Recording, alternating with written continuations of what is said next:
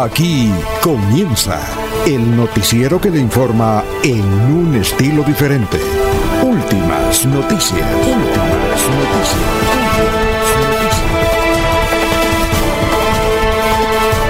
La información analizada por los expertos, sin sesgos, explicada con detalles, sin tanta carreta.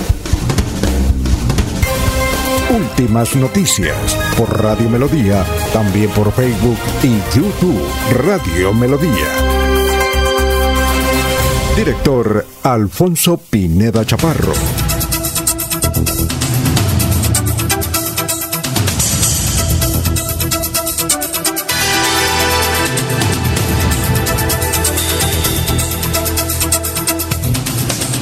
Gracias a Dios, hoy es viernes, viernes del amor Hoy es viernes 3 de junio del 2022. Nos abre el micrófono Arnulfo Otero Carreño para hablar por Radio Melodía, 1080m, melodía en.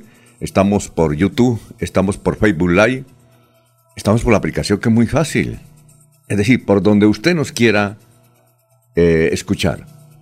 Eh, agradable mañana, fresca, no hay principios de lluvia, a pesar de la lluvia ayer iniciando pues eh, esto hubo sol anoche en una forma curiosa llovió en todas casi todas las ciudades de Colombia Bucaramanga Bogotá Medellín Cali Barranquilla un aguacero a la misma hora. Bueno hoy es 3 de junio hoy es el día mundial de la bicicleta. Ah, hoy a propósito arranca desde Barranquilla, la bella, la Vuelta a Colombia en bicicleta. Eh, tendremos seguramente los informes de Edwin Sandoval, ¿no, Anulfo? Y hará el programa acá, porque él siempre que hay un evento deportivo hace un programa. ¿Los sábados es? ¿Es los sábados o, todos los días el programa? A veces que es el hombre que le gusta mucho el ciclismo y tiene su programa aquí en radio, Edinson Sandoval. Bueno, hoy es el día de los especialistas en bebidas. Yo los llamaría catadores. También tienen un nombre en francés que no recuerdo. Pero hoy es el día, aquí dice las Naciones Unidas, en los perfiles, en el efemérides que nos mandan desde la ciudad de Medellín, que hoy es el día de los especialistas en bebidas. Entonces yo le agregaría que serían catadores. Bueno, un día como hoy, en 1923, falleció el Papa Juan XXIII. Dicen los que saben que era el Papa más querido que ha tenido la Iglesia Católica, Juan XXIII. Hay muchos, en, todas las ciudades de América Latina hay un barrio que se llama Juan XXIII. El de aquí creo que queda por el lado del barrio Santander o por el barrio La Victoria hacia abajo, no sé. Pero en todo caso, toda ciudad que se respeta en América Latina tiene un nombre de, eh, yo creo que es el, el nombre que más barrios tienen en América, Juan 23. Un día como hoy en 1962 se recuerda el gol olímpico del barranquillero Marquitos Col. Con Cucaseros nos hablaba mucho de ese partido. El 4 a 4. Con Colombia casi perdemos. Era la sigla de la Unión Soviética. Eso fue en, en Arica. Eso es al norte de Chile.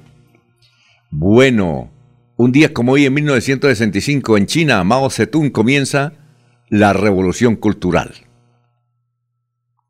Un día como hoy en 1986 nació, dicen que es considerado el mejor deportista de todos los tiempos, Rafael Nadal, que a propósito va a jugar en unas horas, ¿no? Tipo un berraco. Va por el título número 14 y está relativamente joven. Relativamente joven. Tiene 36 años nomás. Rafael Nadal. ¿Y por qué dicen que es el mejor deportista de todos los tiempos? Pues señalan que, que no solamente es un gran deportista, sino un gran ser humano. Un gran ser humano. Es decir, porque es que hay muchos artistas que son buenos y deportistas buenos eh, en su campo, pero la forma de tratar a la gente diferente, ¿no? Como Ronaldo, mm, bueno, como todas esas eh, estrellas que en la calidad de vida es regular. Pero en lo que hace son muy buenos. En cambio, Rafael Nadal dicen que es el, es el hombre completo, eh, integral, que además de ser campeón, es un gran ser humano. Bueno, un día como hoy en el 2016 falleció Mohamed Ali. Tenía 74 años. Murió de Parkinson, ¿no? Me imagino tantas peleas. Le dañaron la cabecita. Mohamed Ali, el famoso Cassius Clay, que desafió a Estados Unidos, ¿no? Berraco.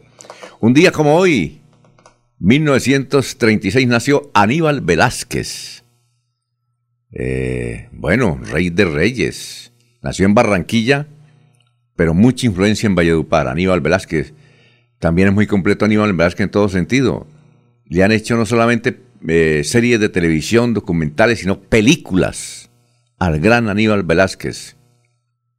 Bueno, dicho esto, a las 5 de la mañana, 9 minutos en el Viernes del Amor, un viernes de mucha política. Aquí no se habla sino de política, todo el mundo habla de política. Uno ve el Twitter de los deportistas hablando de política, ve el Twitter de los eh, de qué, de los eh, compositores, de los músicos, todos hablando de política, todos hablando de política.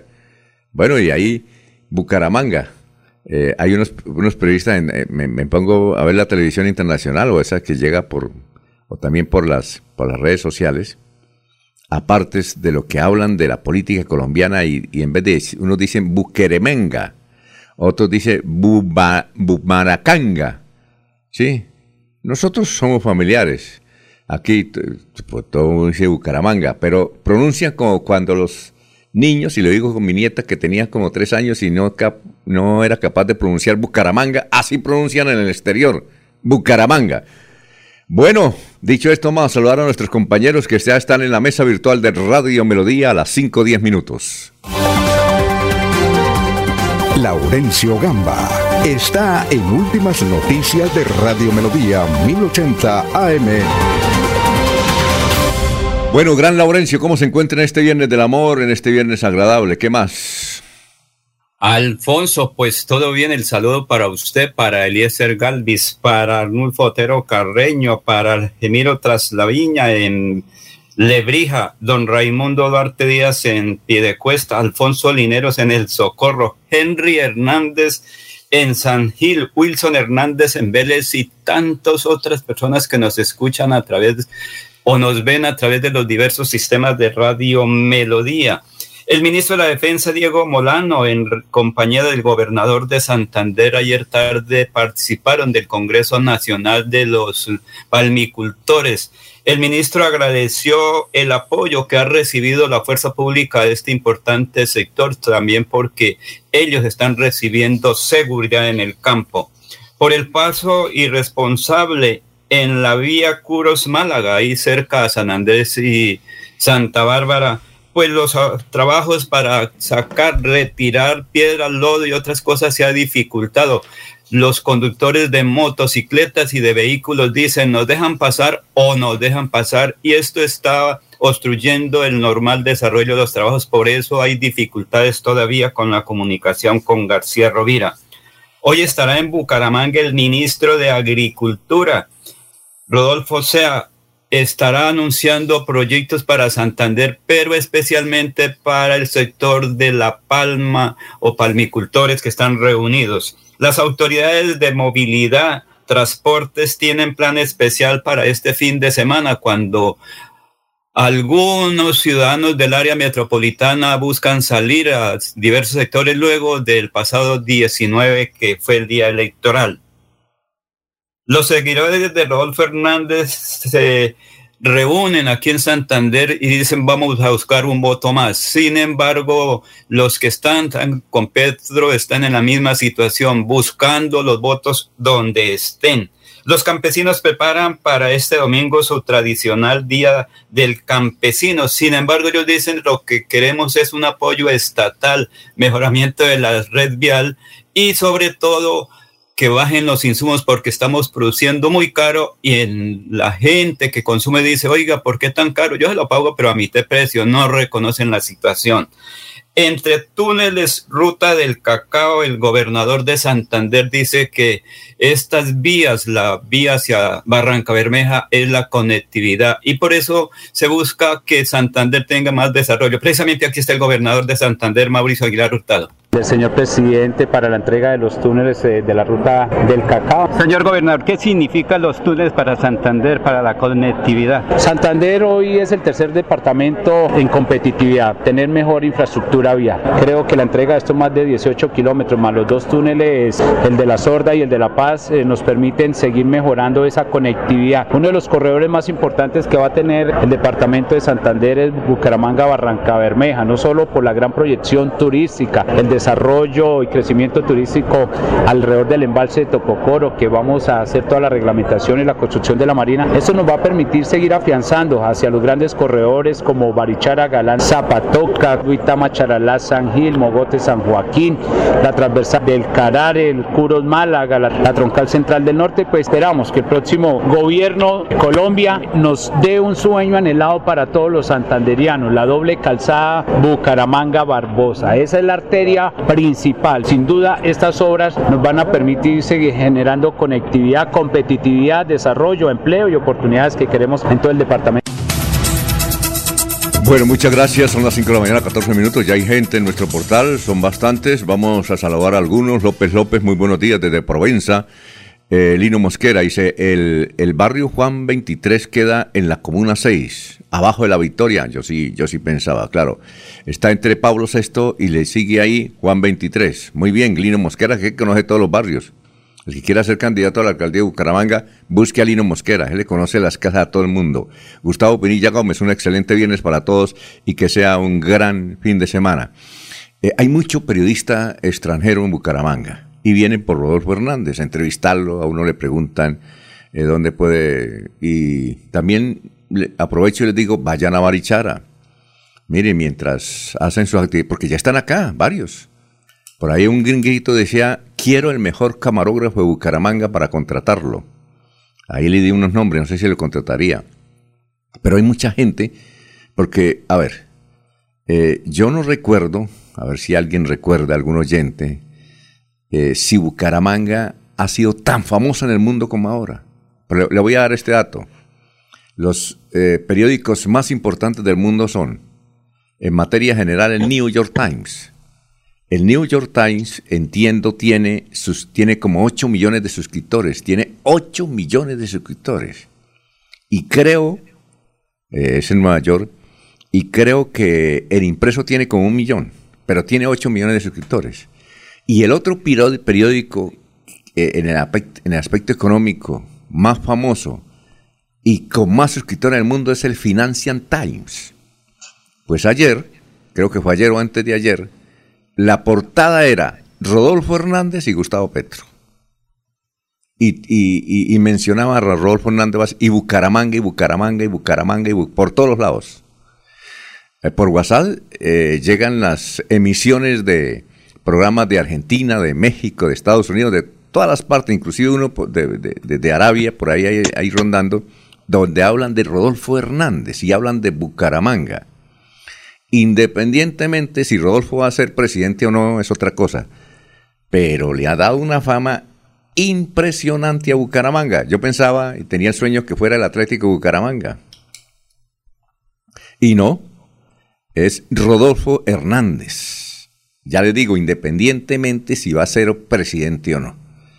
Ayer un señor eh, me lo encontré en el centro comercial cabecera y me dijo, oiga, ¿y a usted cuánto le paga Rodolfo por hablar bien de él? Y no, yo no hablo bien de él. Todo el mundo habla, es decir, eso no hay necesidad que le paguen. Inclusive él no, tiene, él no tiene publicidad, él no ha pagado cinco centavos de publicidad en medios. Él está utilizando esas redes sociales. Y la publicidad que ustedes a veces escuchan, porque ayer escuché, iba en un taxi y escuché a Julio Sánchez y dijo, aquí el señor Rodolfo Hernández no, no ha pagado una cuña, y evidentemente en la FM, que es importante. Y esa publicidad a veces que uno escucha en algunas emisoras en Colombia, esa la pagan algunos comerciantes, dicen. Eh, ayer lo explicábamos. Entonces, eh, por eso yo digo, aprovechemos esta oportunidad, los bumangueses, tratemos bien a los extranjeros, eh, intentemos tener una ciudad bonita, comportarnos como debe ser. Porque ellos vienen, eh, un, un, periodista de Brasil le causó curiosidad que aquí vendan minutos, es decir, minutos en celular. minutos, le causó eso curiosidad, para ellos eso es curiosidad, no sabía. A otro le causó curiosidad que haya, que haya hierbitas en los cables. ¿Sí? A otro periodista dijo, eh, es decir, para ellos es curiosidad, para nosotros es normal. ¿Ya? Eh, para otros, a ver qué le causa curiosidad. Eh, algunas cosas, ya me acordaré, que para nosotros normales y para ellos son curiosos. Son curiosos. Las hormigas culonas, Alfonso, las hormigas culonas. Ayer, precisamente, allá en el Congreso, que hay también extranjeros, decían eso: Santander, Bucaramanga, hormigas con frutos de la Palma, imagínese. Ya, perfecto. Y entonces yo les decía, bueno, ¿y ustedes conocieron a Luis Carlos Galán? No conocen a Luis Carlos Galán, no sabían. Pero les digo Rodolfo Hernández si quieren saber, quieren entrevistar a la mamá, a los tíos, quieren ir a ver, eh, había un periodista por ahí el de la televisión mexicana que, me, que nos decía, o me decía, pues, me decía, oiga, esto, ¿dónde nació? Quiero oír dónde nació, es decir, si existe la cama de, de Rodolfo Hernández para tomarle una, para hacerle un, algo, un comentario. De esa proporción es. Es decir, ya les digo, si Rodolfo Hernández no es presidente, eso es otra cosa, pero que el tipo nos ha hecho famoso en el mundo, nos ha hecho famoso. Le doy de esas dos características, le repito, el Financial Times y el New York Times, además de todos los otros periódicos, en portada, Rodolfo Hernández y Gustavo Petro, pero se inspiraba más por, por Rodolfo Hernández, por la forma tan eh, curiosa como él hace política. Bueno, dicho esto, son las 5 de la mañana, 20 minutos. Vamos a saludar a don Eliezer. Don Eliezer, ¿cómo se encuentra?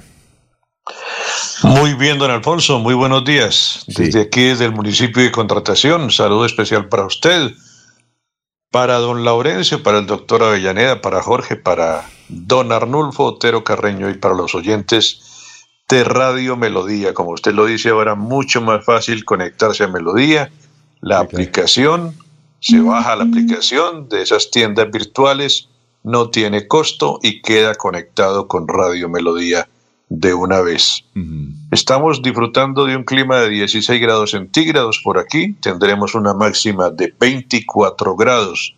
En el municipio de Piedecuesta, donde está la cama de don Rodolfo, Ah, Puede ser de piedra la cama de Rodolfo. Eh, oiga, Elías, ¿la encontrarán o no? ¿Existirá todavía esa cama o no? Por allá en algún trapiche, tal vez, en las, haciendas de la familia del ingeniero Hernández. En pie de cuesta 20 grados centígrados, 30 eh, será la máxima de pie de cuesta. En Florida Blanca tenemos también 20 grados centígrados, también 30 la temperatura máxima, como usted ha indicado. No llueve a esta hora en esta región de Santander. En el Socorro tampoco hay lluvia, 19 grados centígrados actualmente, 29 la máxima del Socorro. En el municipio de Málaga tenemos 14 grados centígrados, la temperatura máxima será de 25 en Málaga.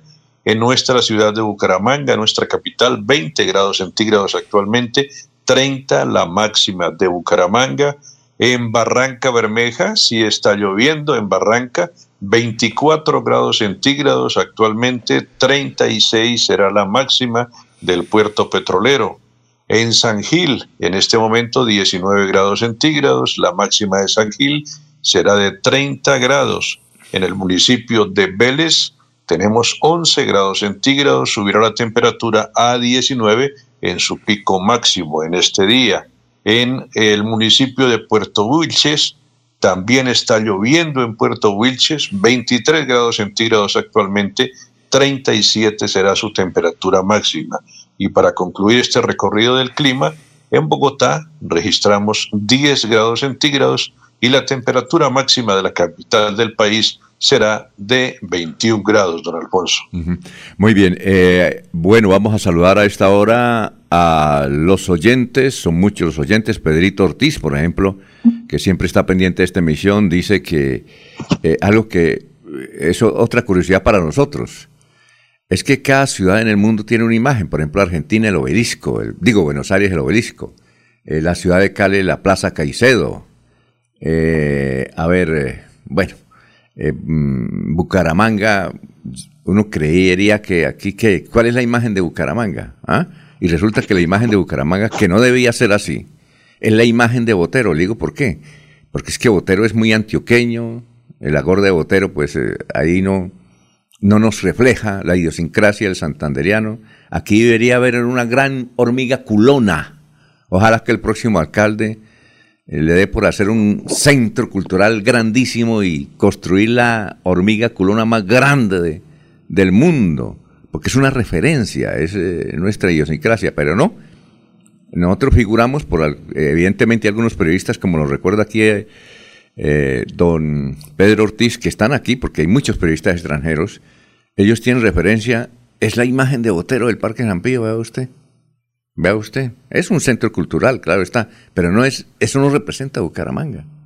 Alfonso, pero también muy maltratada esa, esa gorda de Botero por parte de la misma ciudadanía, Alfonso. Claro, sí, por eso. está en muy malas condiciones. Y haciendo referencia a las hormigas, ¿recuerda usted las hormigas que un alcalde colocó sobre la calle 35 que también la gente las volvió nada? Y salvaron unas llevándolas por allá por el sector de del centro comercial eh, eh, ahí en la triada, en la triada. No, no, no, no, no. Estaban en la triada, pero de ahí se las llevaron. ¿Al Centro Cultural del Oriente? Está en, el, eh, no, en la zona del, del... Sí, el Centro Cultural del Oriente, hay algunas. Y otras por allá por el lado de, del cacique. Eso fue una idea. Sí, eso fue una idea del doctor Centeno, cuando fue director de la biblioteca en la época Francisco Centeno Francisco. Eh, es una buena, eh, una buena eh, en la época del, cuando el alcalde era el doctor Cote Peña. Pero yo creo, Eliezer, que aquí el próximo alcalde de Bucaramanga debería construir un gran centro cultural. Bien, o, o, construir una hormiga culona ahí en el Centro Cultural del Oriente, pero bien grande. Pero no sería mejor, Alfonso, el, un zapato, el pie descalzo, porque recordemos que Bucaramanga se caracteriza es por el calzado. La hormiga es símbolo santandereano. Pero mire, el calzado en, el Brasil, eso es lo que hay monumento al zapato. Impresionante. Brasil, yo creo que el país que tiene más fábricas pequeñas y grandes en América Latina es Brasil. Fábricas de calzado. Eh, no, la que nosotros representa es la hormiga culona. En cambio, en Brasil no hay hormiga culona. En México hay una ciudad, no recuerdo un pueblo, donde hay una. Allá, se come también una hormiguita y allá tienen monumentos también de esa hormiguita que uno se come, el chapulín. Ellos se lo comen allá, que para nosotros es curioso, para una cucaracha. En cambio aquí, la hormiga culona. Yo pienso que la hormiga culona. Pero vamos a saludar a los amigos y seguimos debatiendo el asunto con la ayuda de los oyentes. Gracias a Pedrito Ortiz, muy amable. Eh, bueno, eh, don Ramiro Carvajal de Deportivos Carvajal, Aníbal Navas Delgado, gerente general de Radio Taxis Libres, que tiene el teléfono 634-2222. Bueno, ya saludamos a Lino Mosquera, que nos dijo dónde quedaba el barrio Juan 23, porque hoy eh, un día como hoy murió en 1963 Juan 23. Un saludo también para Juan José Rincón eh, Jairo Alfonso Mantilla, para Pedrito Galvis, Pablito Monsalve. Vamos a seguir saludando a nuestros compañeros que están en la mesa virtual. Jorge Caicedo está en Últimas Noticias de Radio Melodía 1080 AM. También nos escucha eh, don Abel Cadena. Abel Cadena dice que Rodolfo dice que, maltrató a la Virgen María. Pues bueno, a Rodolfo le están inventando tantas cosas, tantas cosas, que todo lo que dice es noticia. ¿Ya?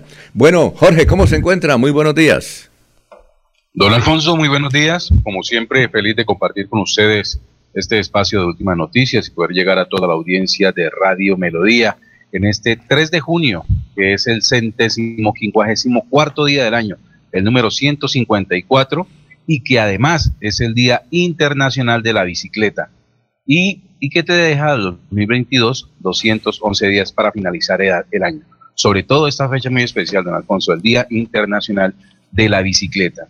Cifras que son noticias. El DANE entregó un nuevo estudio en Alfonso con respecto a la economía nacional. Por cada 100 hombres en pobreza, hay 117 mujeres en la misma condición.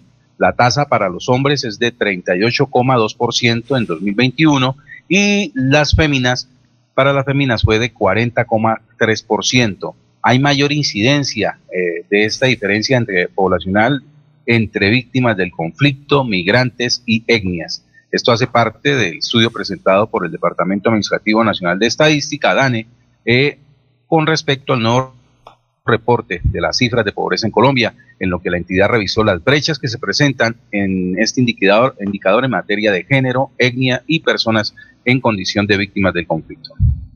Muy bien, eh, aquí nos envía eh, un oyente un Twitter del eh, perfil que se llama El Ave Renaciente y nos trae, creo que es un programa de México, muy, muy, muy, muy famoso, que se llama La, La Sarga, bueno, no sé cómo es que se llama, pero ahí está ahí está el nombre, y están debatiendo de México, televisión, hablando sobre Rodolfo Hernández, sobre eh, que él trata mal a las mujeres porque en una declaración al programa Bésame de radio y televisión en Bogotá eh, dijo, dijo, mi esposa Socorro que se quede en la casa. Eso fue lo que dijo, pero habló bien de las mujeres. Ahí le están dando madera. Pero también ayer nos enviaron un programa de Puerto Rico donde hablaban de Rodolfo Hernández sobre ese tema de las mujeres. Entonces presentaron igualmente el pedacito donde supuestamente Rodolfo dice, o supuestamente no dice, le preguntan, bueno, y Rodolfo, su esposa, no, que ella que se quede en la casa y yo trabajando acá como debe ser, pero habló bien de las mujeres Rodolfo. Entonces una señora de Puerto Rico que hace parte del programa dijo, un momentico, esa versión la sacaron del contexto. El tipo no atacó a las mujeres, solamente le preguntaron, su esposa, ¿Qué va a hacer? Una señora que tiene 70 años de edad, ¿qué va a hacer? Dijo, que ella que se quede en la casa y yo trabajo acá, como debe ser. Y, pero él habló bien de la mujer. Entonces la señora de Puerto Rico dijo, un momentico, él, él no trató mal a las mujeres ni habló mal. Yo soy mujer y soy presidenta municipal de un comité femenino. Él no trató mal a la mujer. Él le preguntaron eso. Dijo, mi papá, dijo la señora de Puerto Rico, dijo, mi papá dice lo mismo que mi mamá que tiene 80 años debe quedarse en la casa y yo trabajo, mi papá trabaja y tiene una fábrica de muebles. Entonces, están los antirrodolfistas están sacando todo de contexto para darle madera, como dicen, al viejito. Igualmente que los rodolfistas, hay algunos rodolfistas que hacen lo mismo. Sacan frases de contexto de Petro, por ejemplo, que dicen que va a acabar con el petróleo y que yo no sé qué, que va a expropiar, pues sacan eso de contexto y también le dan madera. Es de parte y parte. ¿Sí? Pero y, y, hay, y, hay, y hay gente que le manda a uno eso como para que diga, oiga, no, ya cambié el voto, ya, ya voy a hablar mal de Rodolfo, Rodolfo es malo. Yo creo que no consiguen nada, no consiguen nada. Yo creo que consiguen, por el contrario, es que quieran más al viejito. Se ponen a darle madera, estando para ponen a darle madera al viejito y resulta que la gente como que lo quiere más. ¿Qué iba a decir, don Laurencio?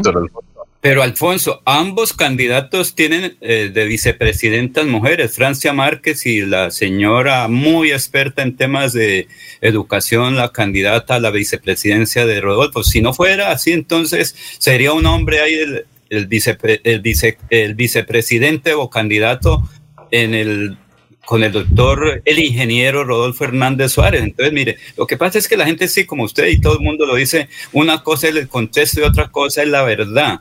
Rodolfo y eh, Petro tienen una mujer ahí, digamos, como candidata a la vicepresidencia. Si cualquier eventualidad pueda pasar, ¿quién es la presidenta de Colombia? Pues la vicepresidenta, una mujer. Bueno, ¿qué decir, Jorge, para ir a unos mensajes?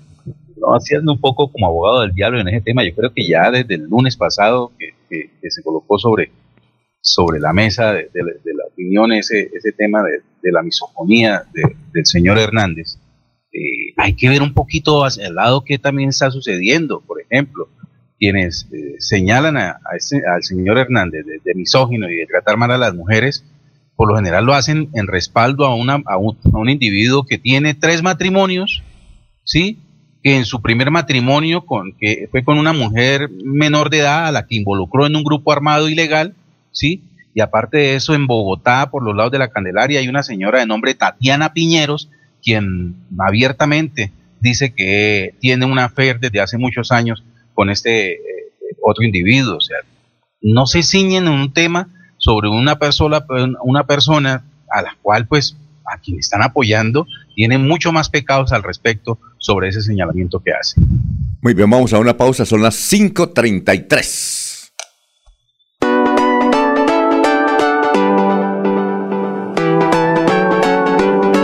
Melodía, Melodía, Radio Sin Fronteras. Escúchenos en cualquier lugar del mundo. Melodíaenlínea.com es nuestra página web.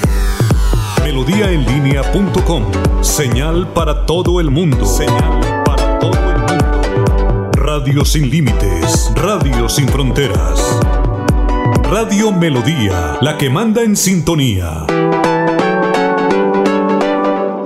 Cuidar a tu amigo peludo también es un acto de amor. Por eso ahora puedes protegerlo a través de la asistencia para mascotas incluidas en tu plan de previsión exequial de los olivos. Comunícate al 315-496-6232 y conoce esta y otras asistencias que podrás disfrutar junto a tu familia.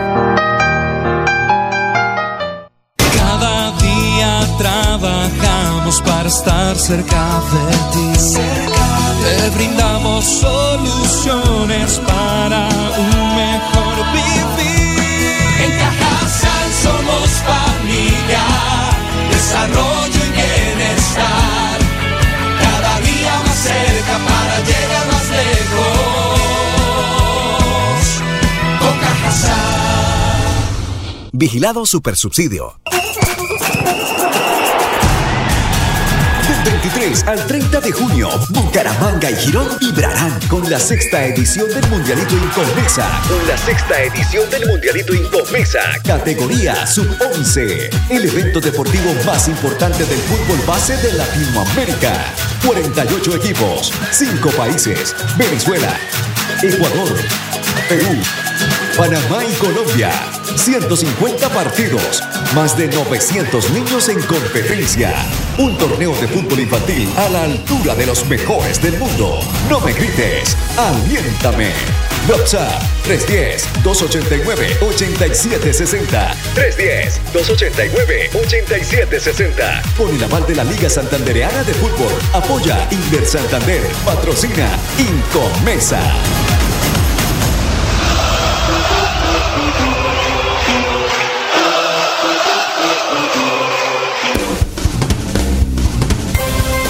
Va la noche y llega últimas noticias.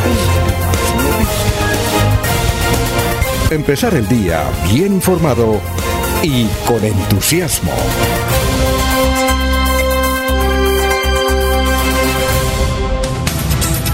Bueno, ya está ahí el antropólogo de cabecera, abogado Luis José Arevalo, eh, con el pensamiento de hoy. La vida es hoy, mañana sigue.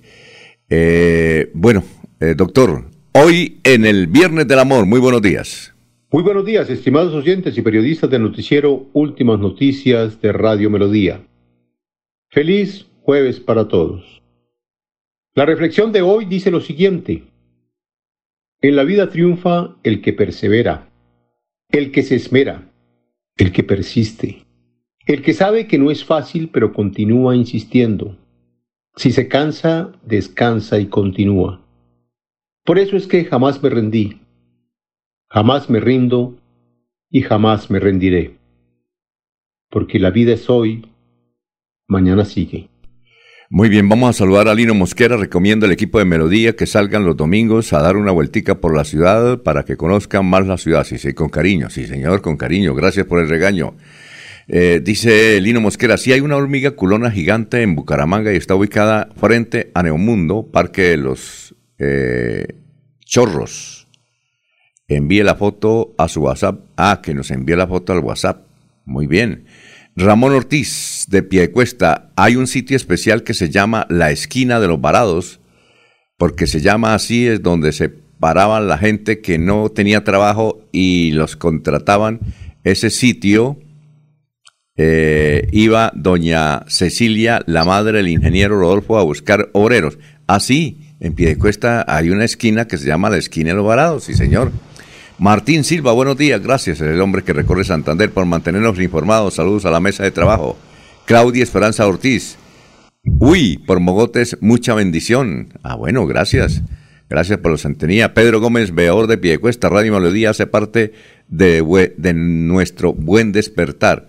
Y aquí nos dicen que eh, hay también un programa español que habla, eh, pues dándole madera a Rodolfo porque sacaron de contexto lo de su señora que ella se quedaba en la casa. Eh, yo, por ejemplo, si yo creo que Laurencio, si es presidente de Colombia, también le dice a doña Julia que es en su casa y yo trabajo acá en la presidencia. Creo que también don Eliezer, creo que también Jorge y, yo también, ¿no? Bueno, quédese en su casita, cuide, cuide la nieta. y, cuide, se cuide. vaya y trabaje. ¿Cómo? vaya a trabajar. ¿Ah? Madrugue. ¿Cómo? Pero Alfonso, es que el, contexto es que el señor ingeniero dijo fue que ella se quede allá, pero es que es el contexto es que es para evitar gastos innecesarios para la primera dama de la nación. Lo que él dice, no voy a utilizar carros porque eso ahí es un equipo de seguridad, un equipo de movilidad, un equipo de, es decir, casi que otro equipo de seguridad similar al del presidente presidente, lo que dice es eso, que ella se quede tranquila en la casa descansando y cuando sean actos oficiales, si, si Rodolfo Fernández es el presidente, para cosas muy puntuales, de resto que quede en la casa porque serían un poco ¿no? de gastos y poner mucha gente ahí al pie. Alfonso, una cosa es que me llama desde la clínica Algemiro tras la Viña Ariza, que va a ser operado de corazón abierto. Recientemente sufrió un quebranto de salud y rápidamente me llamó y me dijo, dígale a mis amigos que oren mucho por mí porque operación de corazón abierto en los próximos días. Don, qué, eh, don Argemiro Traslaviña. ¿En qué clínica está? En la Foscal. Ese fue el que nos, pasado ese fue el que nos mandó una vez un chocolate tan delicioso. Sí, señor, sí, sí, él es. Y que ahí ah. tiene un cargamento de chocolate y café listo, pero que bueno, lo hay que decirle a, a Argemiro que va bien, y, también nos escribe aquí un oyente, dice que ya salió de la clínica Américo Montanini, 78 años, estuvo en la clínica eh, y no fue por del corazón, fue por una cosa de columna, dice que un caballero, que ya está bien, que saludos a todos los amigos de Montanini.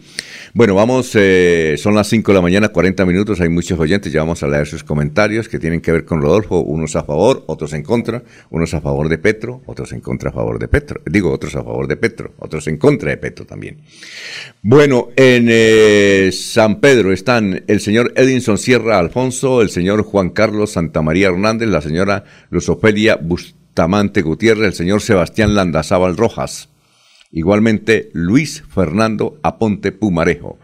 En Los Olivos, en Los Olivos, el obituario Los Olivos, están Neila Julio de González, Blanca Edith Albarán, eh, Alicia Jaime Niño, Graciela Silva de Pico.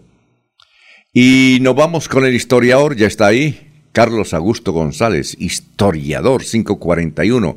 Eh, Carlos Augusto, muy buenos días. Buenos días a la mesa de trabajo y a los oyentes. Esta fue la noticia más relevante de nuestro departamento de 50 años, con el fin de analizar las condiciones de factibilidad para el establecimiento de la Universidad Santo Tomás en Bucaramanga. Arriba el rector de ese centro de enseñanza superior, el presbítero Luis Torres. El distinguido profesional sostendrá una reunión que se efectuará en el Club del Comercio con la presencia del gobernador Jiménez y el exdirector del ICFES Juan Francisco Villegas. El expresidente Carlos Llera Restrepo llegará a esta ciudad el próximo miércoles con el propósito de instalar el segundo Seminario Nacional de Gerentes de Incolda. El día viernes estará presente el doctor Alfonso López Miquelsen, quien hablará en el segundo día del encuentro. Y hace 25 años fue noticia lo siguiente. La Asamblea Departamental estrenará otra sede esta semana, la cual está ubicada en la calle 37, número 932, donde funcionarán las oficinas de los 19 diputados. Su construcción le costó al departamento 230 millones de pesos, expresó la jefe de prensa de la gobernación Livia Pinto. Inicia el segundo paro de empleados hospitalarios en Colombia, que restringirá el servicio en 40 hospitales de Santander, entre ellos el Ramón González Valencia. El presidente regional de la Asociación Nacional de Trabajadores Hospitalarios, ANTOC, Jorge Torres Rodríguez, fundamentó esta jornada de protesta en el hecho de que el gobierno nacional no ha presentado el proyecto de adición presupuestal para hacer efectivo el ajuste salarial pactado. Cordial saludo a todos. Siga usted, don Alfonso. Muchas gracias. Muchas cosas. Eh, vea usted, Carlos Augusto. Son las 5 de la mañana, 42 minutos. Primero, eh, la Universidad Santo Tomás. Evidentemente, dice la historia, como dice Carlos Augusto, pues en ese tiempo nosotros estábamos en el bachillerato estudiando, pero eh, ya mirábamos el periodismo muy cerquita en la Universidad Santo Tomás les gustó el colegio, eh, el colegio, ¿cómo era que llamaba? Cristo Rey. ahí en el parque, ese parque llamaba, yo no sé si todavía se llama Cristo Rey, había una cancha de fútbol y ahí funcionaba el colegio Cristo Rey, ese es el barrio modelo, ahí quedó, ahí empezó la Universidad Santo Tomás, vea usted. Eh, también nos dice que eh, funcionaba Incolda. Aquí había un gremio económico muy importante, que era más importante que Fenalco, que era Incolda. Se fue poco a poco acabando. Yo recuerdo que, no sé si ustedes alcanzaban a hacer una entrevista, por ahí a veces me lo encuentro, a Noé García Gómez, era el director.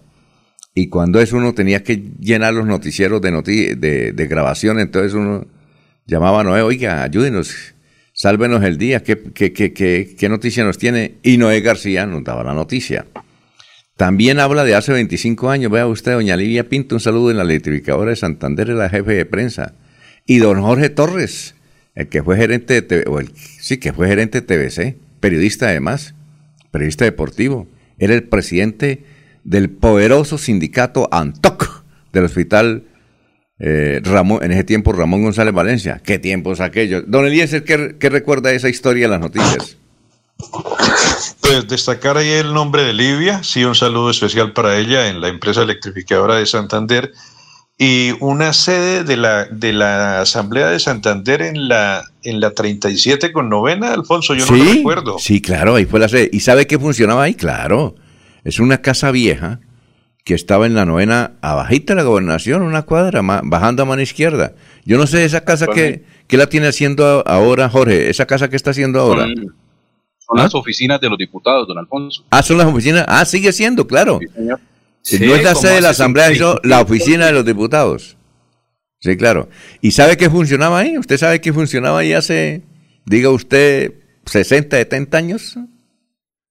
¿No sabía qué funcionaba ahí? A ver. No, no, no Alfonso. La cárcel de mujeres funcionó ahí.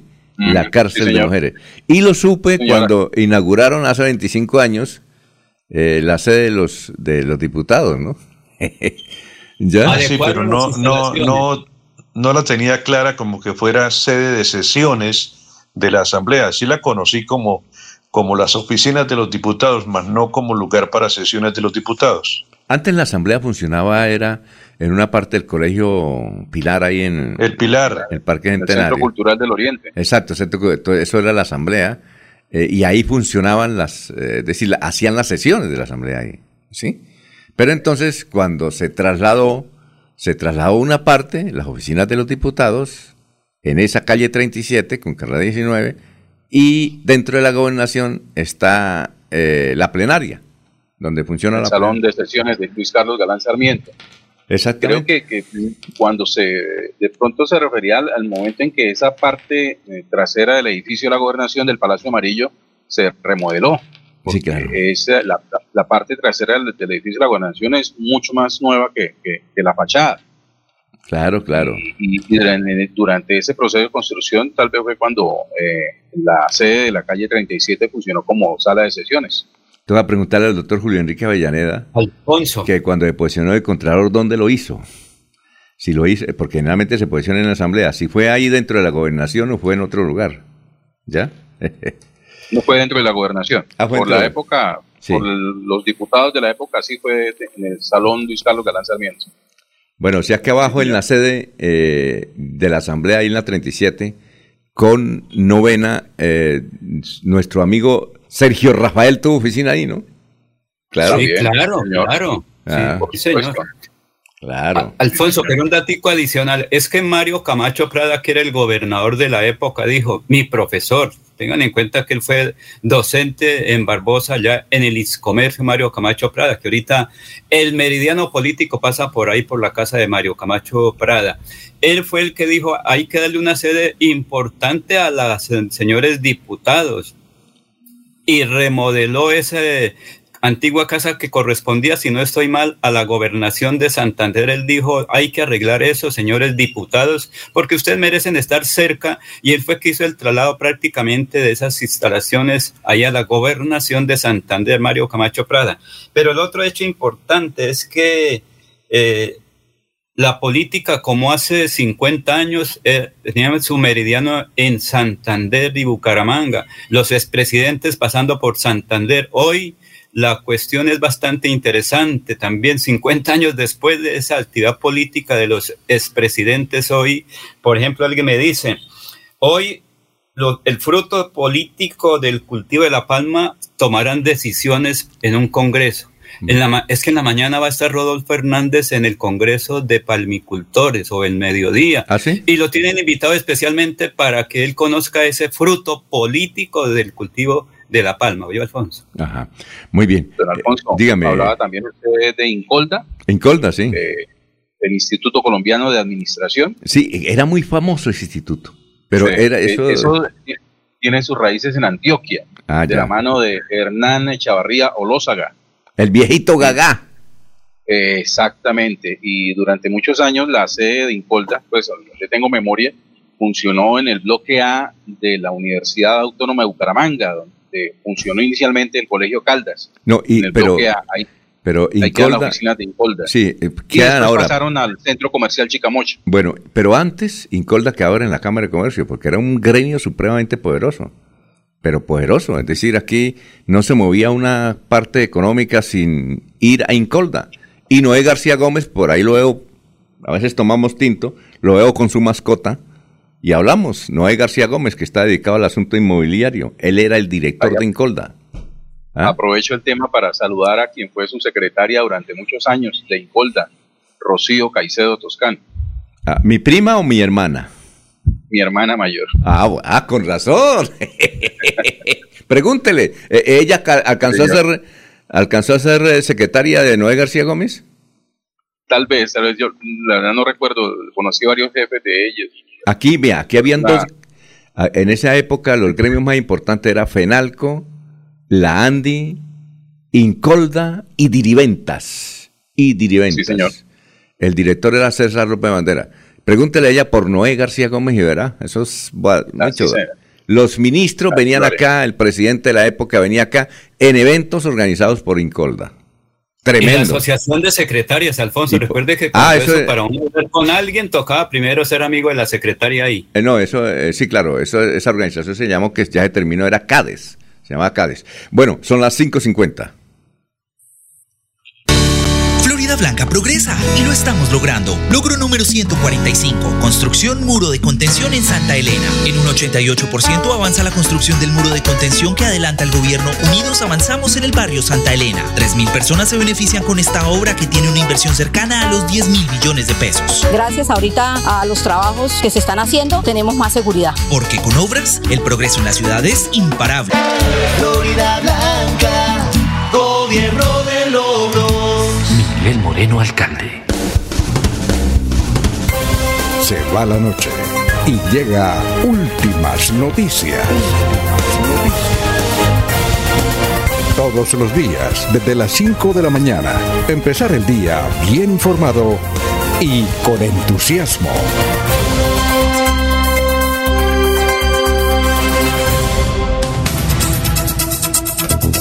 Bueno, Pedro Gómez Beor de Piedecuesta dice, en la cancha Cristo Rey jugábamos fútbol con Cucaseros y otros en 1965. Eh, ¿Ustedes saben por qué se llama Cucaseros o no? ¿No recuerdan? Eliezer no recuerda por qué llama Cuca. Cucaseros. Eh, no, Alfonso, no recuerdo. No sé si vendía galletas o algo. Eh, eh parqueado por ahí. Sí, exacto. Eh, él trabajó con nosotros en Caracol porque era el comentarista de Caracol. Eh, Pablo Vázquez le, tomaba el pelo a Cucaseros porque decía, porque para eh, eh, Pablo Vázquez le decía a Cucaseros evidentemente, porque para todo era evidentemente, en el comentario, ¿no? Entonces le decía, ¿qué hubo, señor? Evidentemente. el Cuca contaba que era que el papá tenía una panadería, claro, y vendía cucas ahí en, en la cancha Cristo Rey. Por ejemplo, le dijeron, ¡eh, Cuca! El, hombre, el muchacho de las cucas. Y quedó así, el Cucaseros Jorge Eliezer Hernández, buenos días, mesa de trabajo. Eh, Alfonso Jorge Caicedo, el doctor Jorge Enrique Avellaneda, Eliezer y Laurencio. Ah, bueno, saludes. Muy amable. Bueno, eh, vamos con noticias, Jorge, a esta hora 5.52. Jorge, a ver, eh, abre el micrófono, Jorge, a ver. Perdón, perdón, don Alfonso, perdón, antes de la noticia, ¿qué edad tiene el Cucaseros? No, él ya murió. ¿Ya murió? Sí. Él debe tener como unos 80 ¿70 y algo? Sí, 80. Yo cerca creo. de los 80, cerca de 80 años, ¿recuerdan? El gran misterio es cuántos años tiene Pablo Vázquez. Si le tomaba el pelo al Cuca. Eh, no, pues que trabajó con otro. Pablo que tiene como 70 Más años. de 60 tiene No, Pablo. Pablo tiene Sí. 70 y parece que tuviera 60, joven. Sí, sí. que pasa es que come, ¿Ah? come años y Pablo, como que tiene tuviera un- come años y, y no sé, pues estira con algunas cremas tal vez. ¿Usted sabe la anécdota de Cuca Ceros con el, que era dueño de Avianca o no? ¿De Foromovis? ¿No la recuerdan? Decía Cuca que eran muy amigos, ¿no? No, es que Cuca nos recuerda que Cuca Ceros eh, estaba en, Antof- en Arica, creo que fue Arica, y entonces eh, entraron todos, pero había un niño muy pobre que quería entrar a ver a los jugadores. Y allá el, el celador, no, salga, llamó a la policía, allá se la llaman llamó al carabinero, allá le dicen carabinero a la policía. Y entonces no lo dejaron entrar. Y Cuca dijo, no, le dijo al, al oficial, le dijo, no, momentico, momentico, vamos a escuchar al niño. Yo, yo respondo, hágame el favor y lo deja pasar. Y lo dejó pasar. Luego, cuando el señor Efromovich era presidente de Avianca, estuvo en Bucaramanga. Estuvo en el Hotel Dan. Fuimos a hacerle una entrevista y entonces dijo, yo quiero que me digan el señor eh, Cuca Aceros, ¿dónde lo puedo encontrar? Hernán. Hernán Aceros. sí. Hernán Cuca Aceros, ¿dónde lo puedo encontrar? Y entonces ahí él comentó la anécdota, dijo, "Vea, es que vengo a hablar con él. ¿Sí? Hernán Peláez en Bogotá me dijo que él estaba aquí en Bucaramanga, quiero hablar con él. Claro, imagínese, el Cuca quedó hecho, el dueño de Avianca. Eso, eso sucedió durante la participación de la selección Colombia en el Mundial de Chile 62. Exactamente. Y el señor Efromo, imagínese, el dueño de una, de una compañía aérea en Brasil y dueño ah, de Avianca era el, eso hace como unos 15 años fue el asunto. Y el señor Efromovi dijo que quería hablar con, vino exclusivamente. Vea las cosas, el detallito. ¿ah? bueno, ¿qué más, Jorge? ¿Qué otra cosa tiene? Noticias, don Alfonso. El Tribunal Administrativo de Santander anunció la revocatoria de la tutela interpuesta por la Corporación Afrocolombiana de Puerto Wilches, Afrowilches, contra el Ministerio del Interior, Ecopetrol y la Agencia Nacional de Licencias Ambientales por considerar vulnerado el derecho fundamental a las consultas previas por proyectos de fracking. Eh, con esta decisión judicial, Ecopetrol podrá continuar con los pilotos de fracking en el municipio de Puerto Wilches y cuya viabilidad se conocerá en los próximos años. Cabe recordar que dichos pilotos pueden ofrecer autosuficiencia al país en materia energética por unas cuantas décadas. El ANLA eh, había otorgado la licencia a Ecopetrol para implementar el piloto de fracking Calé, eh, pero el juzgado primero de Barranca Bermeja expidió una sentencia que truncaba la ejecución de los pilotos. La orden judicial también suspendió la licencia para el proyecto del ANLA eh, con el proyecto Platero, que sería el segundo eh, plan piloto de fracking que se realizaría en Puerto Wilches. Eh, además, la magistrada Francia del Pilar Pinilla fue la encargada de resolver en segunda instancia la sentencia del juzgado al argumentar que el proyecto de investigación no implica la exploración y explotación de hidrocarburos en estos dos yacimientos. Son las 5 de la mañana, 56 minutos. Eh, dos noticias. Emilio Arias Bueno fue designado jefe de gabinete en la gobernación del Magdalena. Eh, qué, qué buen cargo. Es decir, después del gobernador, siguen, sigue Emilio Arias. Eh, se posesionó en el día de ayer. Emilio Arias Bueno, nuevo jefe de gabinete en la gobernación del Magdalena. Cada vez que, ay, creo que esta semana queda gobernador encargado. Imagínense dónde va Emiro. ¿A dónde va Emiro? Saludes a Emiro allá. en- tenemos que entrevistarlo. Ayer hablamos Los con él. políticos de Santander, ¿dónde Oiga. van a parar? Oiga, mire cómo le... Nadie es profeta en su tierra, Alfonso. Bueno, Nadie es profeta en su tierra, pero en otras regiones sí mire cómo salen adelante. Mire, Felicitaciones. Laurencio. ¿cómo es la cosa? No pudo ser gobernador de Santander cuando fue candidato y ahora queda encargado de la gobernación de Antioquia porque cada vez que se vaya el señor Carlos De ¿qué dice? Magdalena. Del De Magdalena, Magdalena. sí, del Magdalena. Don Emiro Arias, qué buena noticia. Bueno, otra cosa, el señor JP Hernández le hicieron una entrevista a los periodistas ayer. Nosotros hemos tratado de buscarlo y él dijo lo siguiente, dijo, yo me retiré de la campaña de Rodolfo, pero no es cierto que yo esté con Petro. Yo, eh, yo no estoy con Petro. Además porque él en una declaración que ta- también dio, dijo, yo no puedo estar con Petro porque él es ateo, yo soy cristiano, yo creo en Dios, yo creo en Jesucristo. Y no puedo apoyar a alguien que sea ateo. Lo dijo él. Lo dijo él. Entonces, él dijo, primero tengo que aclarar, está en, en las redes sociales y está en internet sus declaraciones, y no me quieren creer. Dijo, yo me retiré de la campaña de Rodolfo porque llegaron los juristas, a metros. Yo llegué, me retiro de eso, pero yo no me fui con Petro.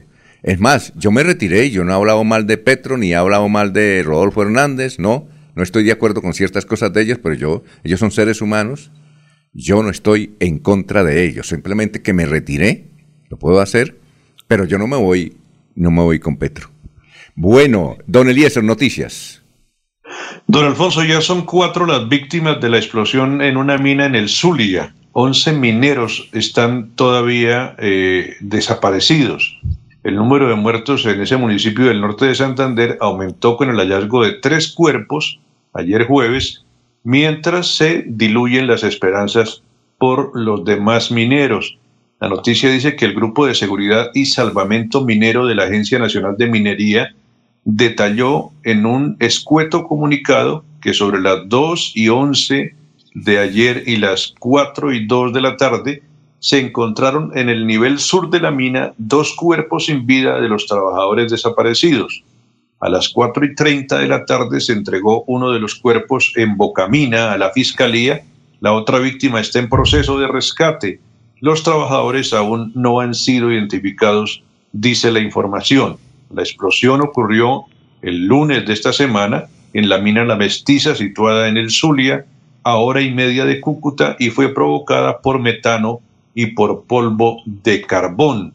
Para concluir esta información, la explosión la causó, el derrumbe, causó perdón, el derrumbe de todo el inclinado principal de ingreso y dejó atrapados a los trabajadores. Además, liberó altas concentraciones de monóxido de carbono que hacen más difícil el acceso al lugar para el rescate. Entonces, siguen 11 personas desaparecidas en esta mina en el Zulia, don Alfonso. Que lamentablemente, Eliezer, mm, eh, cuando la vayan descubriendo, eh, irán apareciendo pero muertos, ¿no? Es decir, sí, es. Pero es que le tengo el dato curioso. Hace como 10 días me llamó un periodista y me dijo, oiga, es que hay una señora en el Zulia que quiere que ustedes allá pasen un servicio social. Entonces yo dije, ¿cuál es el servicio social? Dijo, se necesitan personas que quieran ganar como dos o tres millones de pesos mensuales y que quieran trabajar en una mina.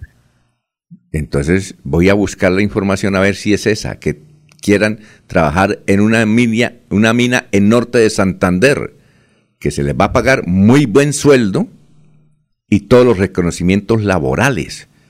A mí me entró la duda y aunque él me dio el, nombre de la señora para que la entrevistara, yo le dije, no, prefiero, prefiero investigar primero, no hay cometa un error. Mire lo que yo hubiera hecho si hubiese pasado esa señora eh, invitando a los muchachos a que fueran a trabajar a esa mina, porque supuestamente les iba a pagar dos o tres millones de pesos mensuales.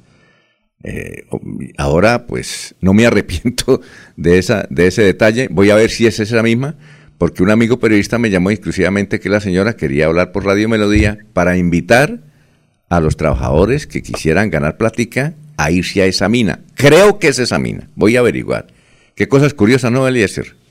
Sí, señor. No, y, supongo, imagínese. voy a ver si es esa, ¿no? Voy a ver si es esa.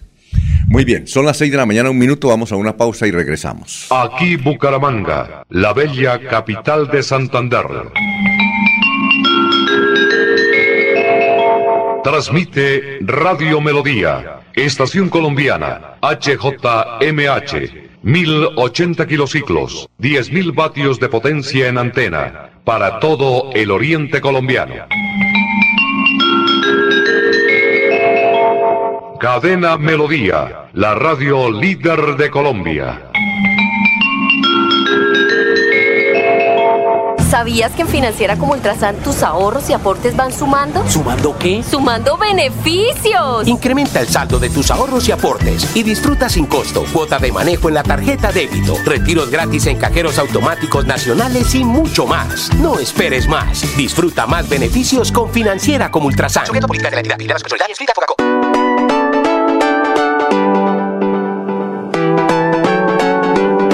Melodía, Melodía, Radio Sin Fronteras. Escúchenos en cualquier lugar del mundo. Melodíaenlínea.com es nuestra página web. Melodíaenlínea.com. Señal para todo el mundo. Señal para todo el mundo. Radio sin límites. Radio sin fronteras. Radio Melodía, la que manda en sintonía.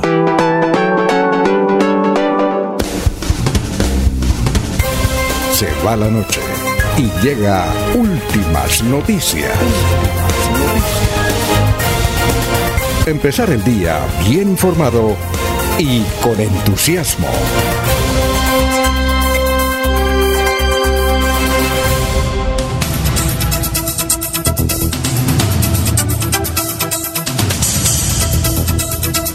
Ya son las seis de la mañana, tres minutos. Eh, hay otras noticias. Eh, a ver, parece que eh, Luis Pérez Gutiérrez, el gobernador de Antioquia, va a llegar a la campaña de Rodolfo Hernández.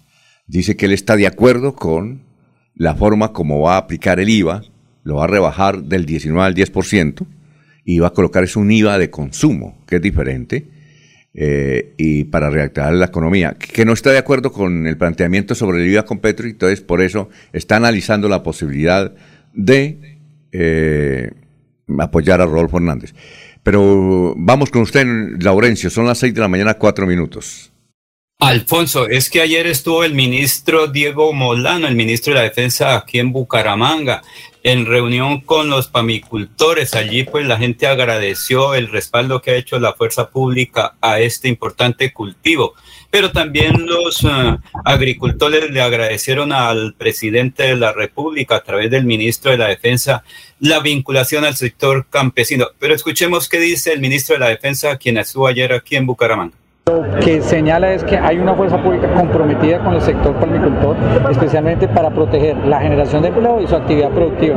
En las tres zonas principales tenemos grupos armados organizados que han buscado afectar su tranquilidad. En Norte de Santander combatimos especialmente las disidencias de la FARC con el 2033, el ELN y algunos reductos del Clan del Golfo que han querido entrar. Hemos hecho operaciones recientes especialmente para garantizar seguridad.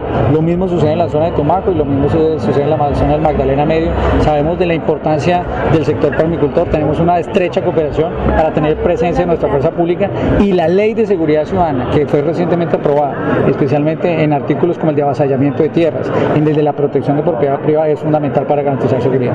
¿Cuál es, la petición de los eh, permicultores? ¿Qué es la preocupación? Eh, la, principal preocupación es por la, por la presencia de grupos armados y el tema de extorsión, que es el que más preocupa. Por eso en muchas de estas zonas lo que hemos venido es articulando los esfuerzos del Gaula Militar y Gaula Policial para la campaña Yo denuncio, yo no pago. Y lo otro más importante es responsabilidad nuestra de combatir a esos que buscan afectarlos, como es el caso de las disidencias de la FARC, en el caso del Magdalena Clan del Golfo y en el caso de Tumaco, esa disputa que tiene entre disidencias de la FARC y el ELN. Combatimos todos los días.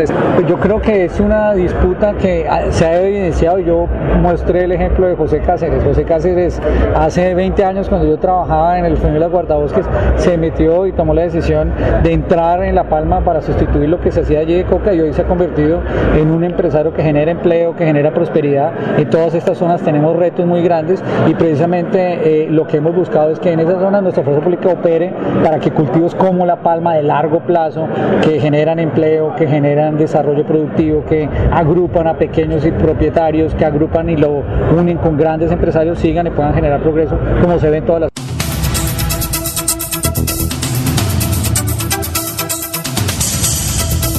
Muy bien, son las 6 de la mañana, 7 minutos. José María Vesga, un abrazo a todos desde la parcela aquí en Barichara.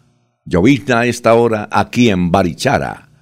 Gustavo Pinilla Gómez dice, Cuca Acero nació el 30 de septiembre de 1938 en Bucaramanga y murió el 29 de octubre del 2018. Tenía 80 años de edad el Cuca Acero. A propósito, el estadio de, de fútbol debería llamarse Estadio Cucaseros Estadio Departamental Cucaseros, a ver si el próximo gobernador eh, presenta el proyecto a la Asamblea para cambiarle de nombre. Es una campaña que se está haciendo desde hace, desde cuando Cuca estaba vivo. Bueno, Joel Andrés Prada Rey, todo adulto que use TikTok es porque no tuvo infancia o está criando, pero con charlatanería no se soluciona la situación del país. Eh, aquellos 90, el país no cambiará desde el TikTok. El Patricia Archila, buenos días a toda la mesa de trabajo y oyentes. Un feliz día. Dios les bendiga. También don Pedro Ortiz nos manda más información sobre la sede de la Asamblea del Departamento de Santander, ahí en la calle 37 con novena. Bueno, don William eh, Niño nos escribe también desde el sector de Suratá. Gracias por la sintonía. Pedro Bermúdez nos escucha en, en Los Ángeles, pero ¿en cuál Ángeles? Eh, eh, entiendo que en el barrio, en el municipio de California hay un barrio que se llama Los Ángeles también, Los Ángeles, California. Y desde Los Ángeles, California nos envía un mensaje don Jorge Becerra, dice, por favor, visiten a Miguel Merchán, que fue trabajador de Caracol, que se encuentra en, la cardiovascular. Gustavo Jerez Belandia, sargento, y nos envía una foto y un saludo y un mensaje a la Virgen. Eh, dice, buenos días, hoy viernes, hoy puedo decir gracias a Dios por la vida, la salud y la familia, los amigos, por la libertad y la democracia. Mi querida Colombia, un abrazo, cuídate. Dice, yo no volteo mi bandera, yo doblo mis rodillas. ¿A ah, qué buen mensaje? Extraordinario.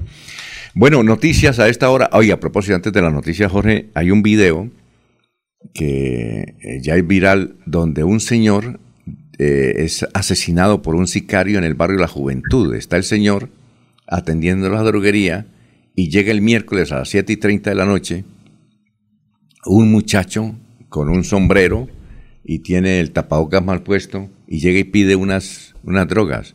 El señor que atiende la droguería está en pantaloneta, son las 7 y 30 de la noche, está en el barrio La Juventud, lo atiende y cuando se voltea, ¡ay! le paga.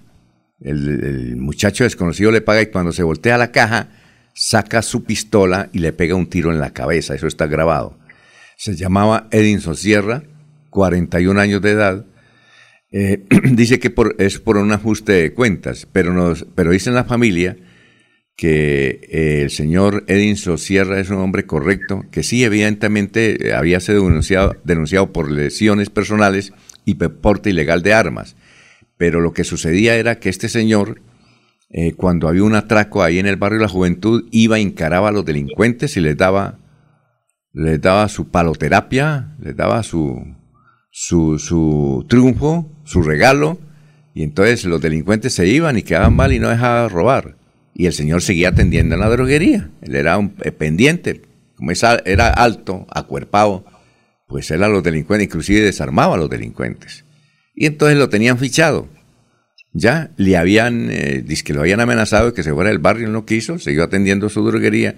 Y el miércoles en la noche llegó un muchacho y tranquilo pidió unos medicamentos, le pagó y cuando el señor Edinson se volteó un poquito a la caja, el muchacho sacó la pistola y lo mató. Es un video viral, no sé si lo vieron. Bueno, Noticias, eh, mientras eh, llega nuestro invitado que tenía para hoy, pero no, nos contesta. Tiene que ver con política. Bueno. Se le cayó el satélite. Se le cayó el satélite, no. Está, o lo están entrevistando. Es que hace también eh, los llaman y vamos al aire. Bueno, don Jorge, noticias. Don Alfonso, una noticia deportiva. Se ha confirmado el nombre del técnico, del nuevo técnico para la selección Colombia de fútbol le correspondió al argentino Néstor Lorenzo, quien ya había trabajado con la selección durante la época de eh, Néstor Peckerman como técnico de la selección. Eh, de esta, con este nombramiento, en Alfonso, las selecciones ah, vinculadas a la Conmebol eh, completan ya su cuadro de, técnicos y la gran mayoría de ellos de nacionalidad argentina. Tan solo un brasilero, técnico Tite, el técnico de la selección Brasil, y eh, el señor de apellido Alonso, eh, técnico de la selección de Uruguay. De resto, todas las selecciones de Argentina, Paraguay, Perú, Ecuador, Chile, Venezuela, Colombia y Bolivia cuentan con técnicos de nacionalidad argentina. Eh, bueno, eh, don Lino Mosquera dice, hay otra hormiga en Bucaramanga, una hormiga culona gigante y está ubicada al frente del Neomundo en mi comuna 16. Nos manda la foto. Ah, bueno. Eh, don Eliezer, lo escuchamos. Bueno, don Alfonso, prepárese para recibir los regalos del Día del Padre. Cambiaron la fecha y se va a celebrar el 26 de junio el gobierno aprobó la propuesta de FENALCO para que no coincidiera con la segunda vuelta eh, en las elecciones a la presidencia de la República. La Federación Nacional de Comerciantes FENALCO anunció que el gobierno respondió positivamente a la solicitud hecha de trasladar la celebración del Día del Padre.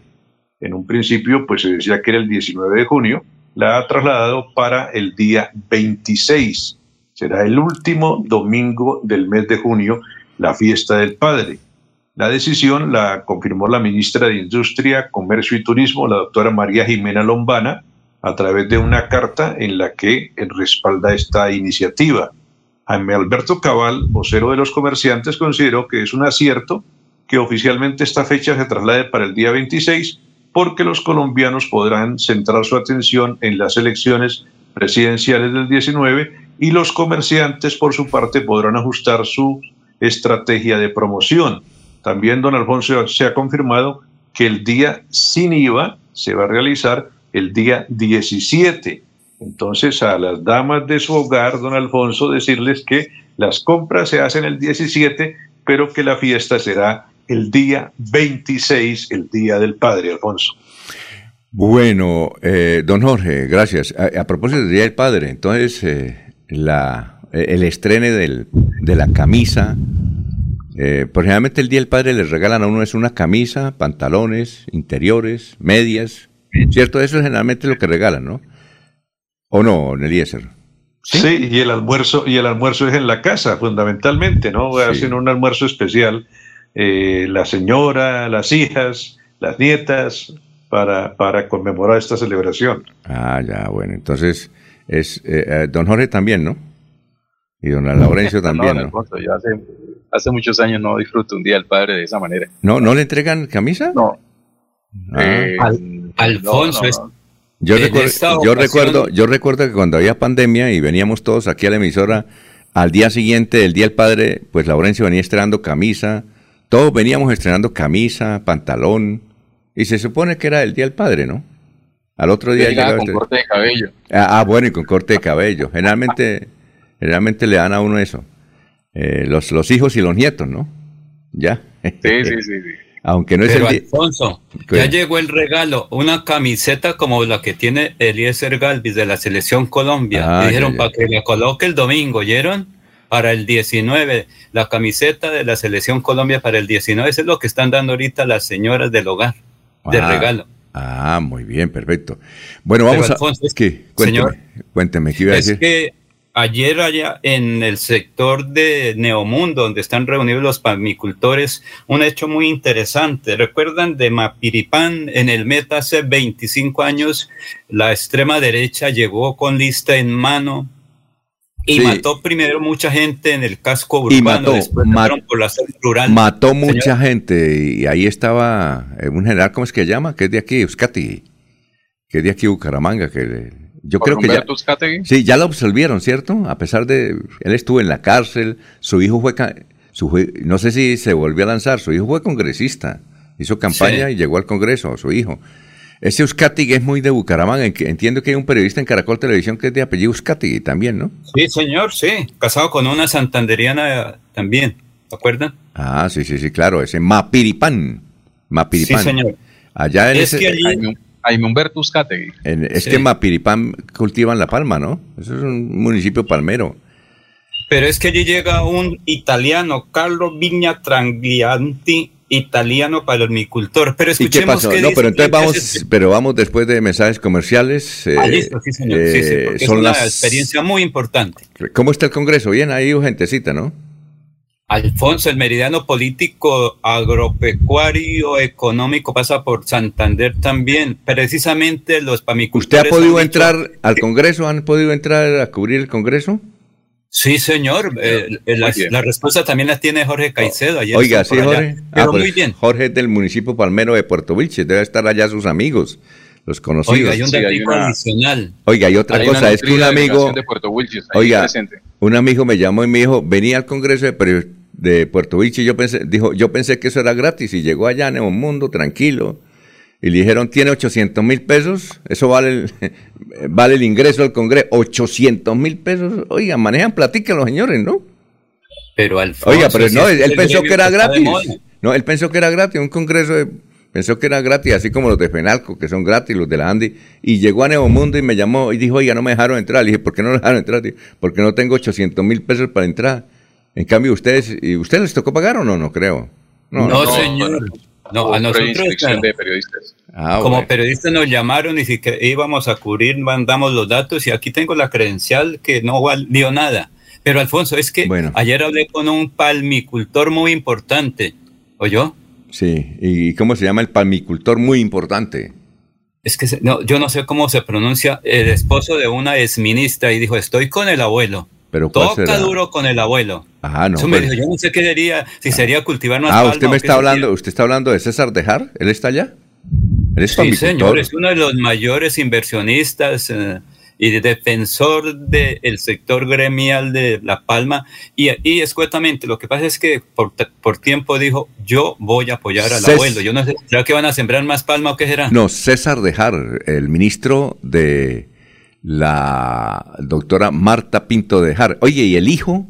¿Qué se hizo el hijo? El hijo proyectaba Ahí también está, estuvo ayer también ahí, sino que se nos voló, como se dice en el... Claro que está... Porque él estaba ahí también en el Congreso. Ah, ellos siguen en la producción de Palma. Pero deben estar muy tristes los juristas porque con esa derrota que... Porque nadie quiere no, ver... No, no, ellos no, ah, sobre la derrota eso no dice nada. Nos toca con el abuelo. Yo no sé si es que van a sembrar más Palma o qué será, porque fue lo que me dijo vamos a estar con el abuelo. Ya tengo la camiseta de la Selección Colombia y esa mañana la entregaremos a Rodolfo. Dijo, Rodolfo, pero no sé cuál será. Bueno, son las seis de la mañana. Pues, tiene que ser ese. Seis y veinte minutos. Florida Blanca progresa y lo estamos logrando. Logro número 80, modernización cancha de la cumbre. En un 55% avanza la remodelación de la tradicional cancha de tierra que lidera el alcalde Miguel Moreno para convertirla en un moderno escenario que podrán disfrutar más de 100.000 florideños. 2.800 millones invierte la administración en esta obra. Le agradecemos al alcalde por esa gestión tan bonita que está haciendo. Porque con obras el progreso en la ciudad es imparable. Miguel Moreno, alcalde. Queremos que disfrutes de un servicio de energía confiable y de calidad. Por eso, trabajamos en el mantenimiento de la infraestructura eléctrica. Para que estés informado oportunamente de las fechas y horarios, síguenos en nuestras redes sociales o consulta toda la información en www.esa.com.co. ESA, Grupo EPM, Vigilado Superservicios.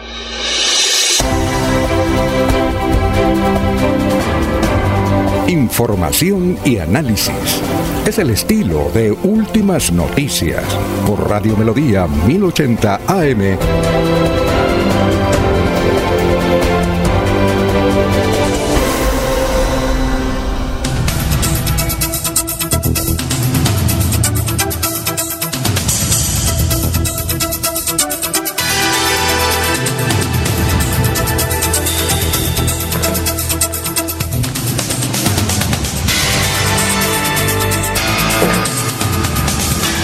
Bueno, vamos con noticias, Eliezer. Estamos en Radio Melodía. Noticias a esta hora. ¿Aló? ¿Eliezer? Bueno, eh, ¿no está Eliezer? Estaba en turno Mapiripán. Ah, entonces vamos con Mapiripán. ¿Con quién es que hablar usted, don Laurencio? Carlo Vigna Tranglianti es un italiano que llegó a ese sector, que al comienzo fue muy dura la situación allá porque era la izquierda, la derecha que estaba allá cometiendo dificultades. Pero escuchemos a este italiano por qué y qué ve sobre esta experiencia de producción a gran escala en el Meta. Carlo Vigna, italiano, director general de Poligro Colombia. ¿Qué significa Poligro? Multitudes de semillas. Entonces, una semilla que lleva desarrollo en territorio, obviamente, que eran cuando llegamos acá en Colombia complicado del país. Pues tenemos cultivo en Mapiripán, Meta, y allá tenemos unas 6.000 hectáreas sembradas, estamos generando empleo, primeros empleos formales del, del territorio. Hoy tenemos 800 empleados que trabajan todos los días felices en nuestro cultivo, en nuestra planta extractora.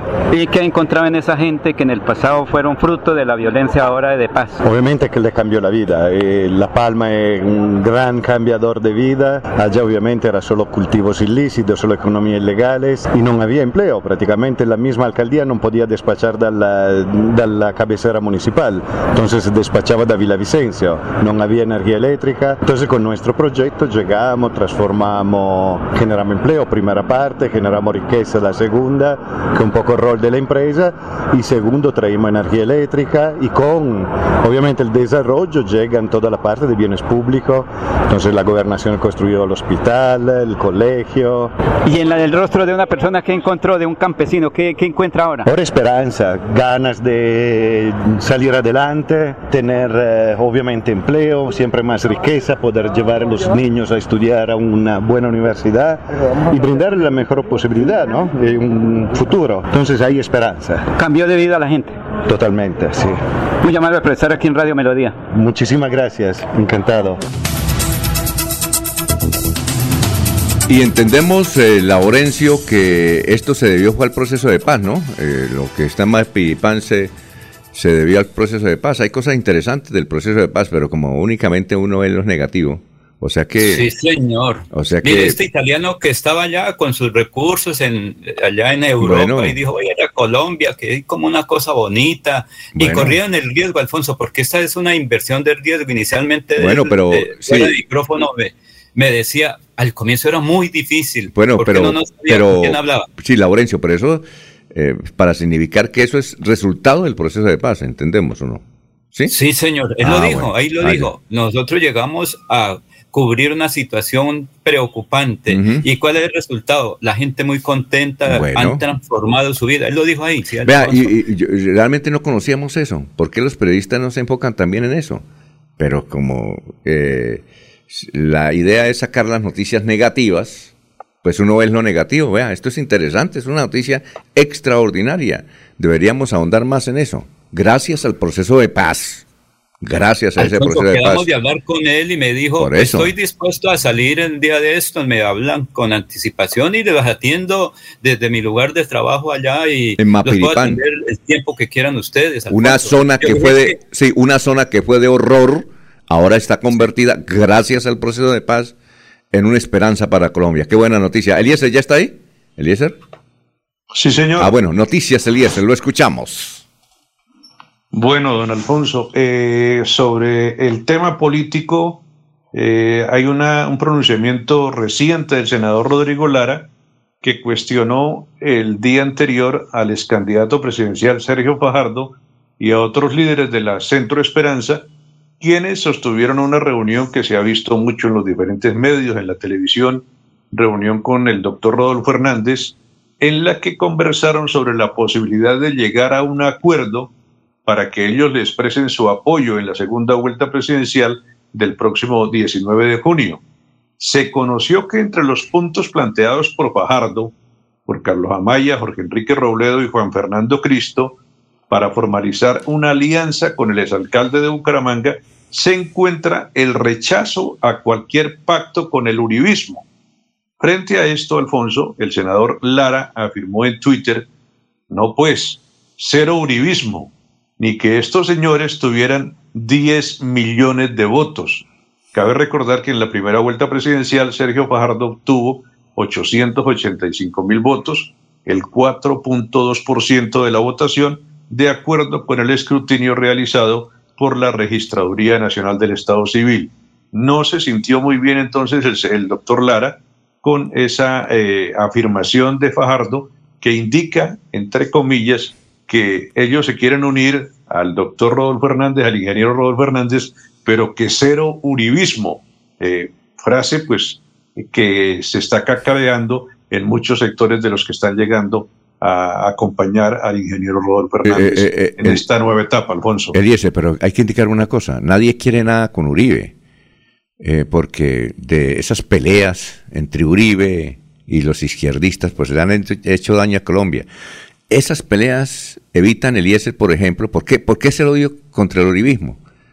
Porque Uribe estaba en contra del proceso de paz. Y mire lo que nos acaba de decir Laurencio. Nos acaba de mostrar la otra cara del proceso de paz. Es una noticia buena. Una región donde únicamente había sangre y mataban a todo el que se aparecía por allá, ahora es una, una eh, zona de, de esperanza. Y eso no lo vemos. Yo creo que eh, por eso es que el uribismo está tan diabolizado aquí en Colombia. Ser uribista, nadie, Alfonso. na- nadie quiere aparecer. Hombre, Uribe sí le hizo un, un- un trabajo, sobre todo en el primer gobierno, muy bueno y todos lo alaban. Pero después ya se pusieron a, a hacer política con eso. Y mire, Jorge, lo que ocurrió. El propio don Laurencio, que es de la ala derechista, aquí del noticiero, que es conservador, muy apegado a esos principios ortodoxos, reconoce, le hizo una entrevista a un, menos mal que fue Laurencio, a un italiano que vino y sembró esperanza y no vemos esas cosas positivas. Y el, el uribismo no ve esas cosas positivas. Por eso es que don Eliezer, aquí, eh, el que se para a ser como uribista, lo, lo- ya de una vez lo insultan, ya es malo, y por eso Rodolfo y la gente no quiere nada con el uribismo. A ver, don Jorge. No, no pregunta, es que, que tiene que ver el proceso de paz eh, con, con- con que eh, el odio hacia el uribismo. Eh, primero, el proceso de paz se le consultó a todos los colombianos y la respuesta, el resultado de ese plebiscito usted ya la conoce y no fue el resultado del uribismo. Pero Dos. fue una campaña del uribismo para Los no aprobar el proceso de paz, Jorge. ¿Los otros no hicieron campaña? Claro, todos hicieron campaña, todos hicieron campaña. ¿Y de qué manera y cuánto costó la campaña del otro lado? Sí, entonces, ahora, el uribismo en la campaña de Rodolfo, ¿dónde está? ¿Quiénes son? Todos los que están llegando son del uribismo. Pero ¿dónde están Jorge. llegando si el mismo candidato Rodolfo ha dicho que no se ha reunido con ninguno? Porque Ay. ustedes, los uribistas, lo niegan. Eso es lo que dice ¿por qué Alfonso. usted de los uribistas, don Eliezer, no se mate señal, ubicándome en una orilla del conflicto. Recuerde que yo antes de ser político soy víctima del conflicto. Válgame por lo menos la condición, o también me van a negar mi condición de víctima. Yo también soy víctima del conflicto. Yo también soy blanca. víctima del conflicto. Y yo, y como víctima lo que no puedo terminar es de aliado de mis secuestradores. Yo no sufro del síndrome de Estocolmo. Entonces, don Alfonso, ¿cuáles son los uribistas que lleva la campaña Rodolfo? Yo no lo he visto a ninguno. ¿Cuál es el candidato del uribismo? Porque no he visto a ninguno. ¿Sí?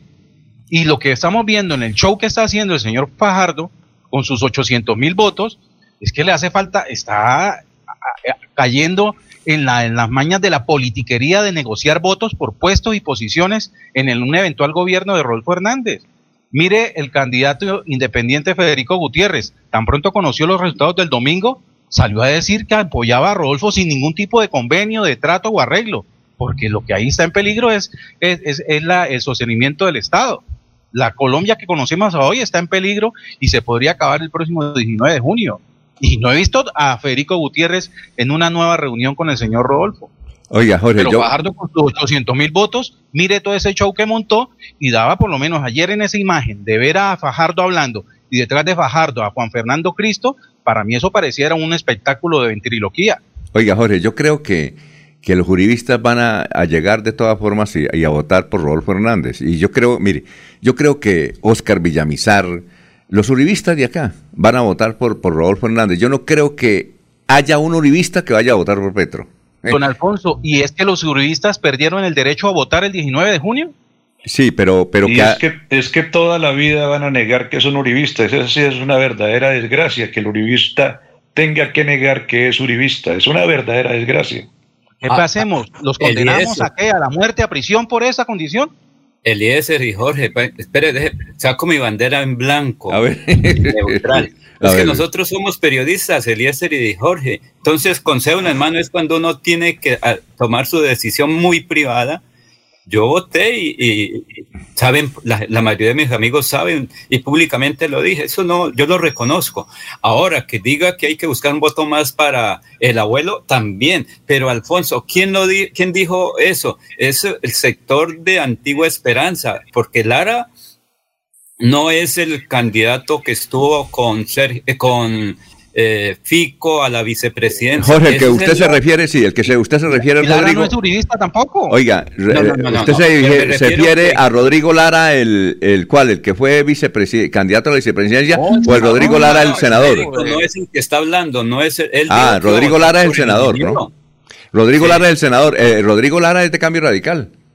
Ah, por eh. eso, entonces es una posición diferente, ¿sí?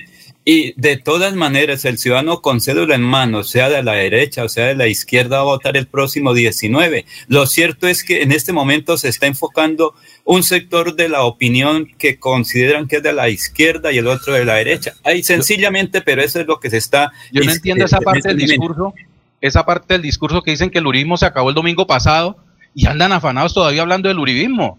No es que se acabó, no es que se murió. Hombre, respeten el muerto. El uribismo fue el gran perdedor políticamente, políticamente hablando, el uribismo sí fue el gran perdedor. Eso tienen que reconocerlo y no sé si vayan a liquidar el partido eh, de Uribe, no sé, pero hay una serie de situaciones que yo creo que por ahí va, porque es que es el pueblo con cédula en mano el domingo pasado votaron y ese mismo pueblo, el ciudadano del común con cédula en mano es el que va a votar por Rodolfo o por Petro, porque no hay más alternativas. Aquí no conozco más candidatos y muy poquiticos irán a votar en blanco. El uribismo, el uribismo murió el domingo y las viudas están en la orilla del petrismo. Eso es una buena frase. Bueno, son las 6 de la mañana, 34 minutos. Vamos a una pausa y regresamos.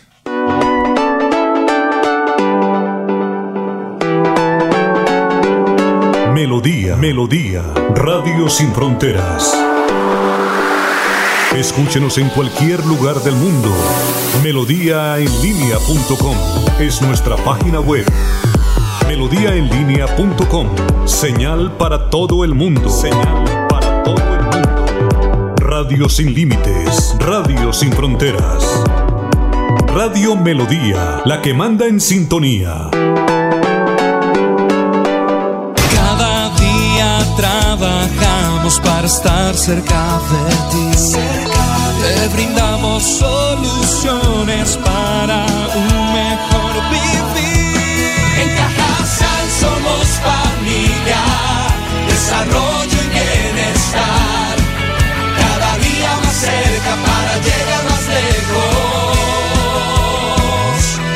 Con Cajasal.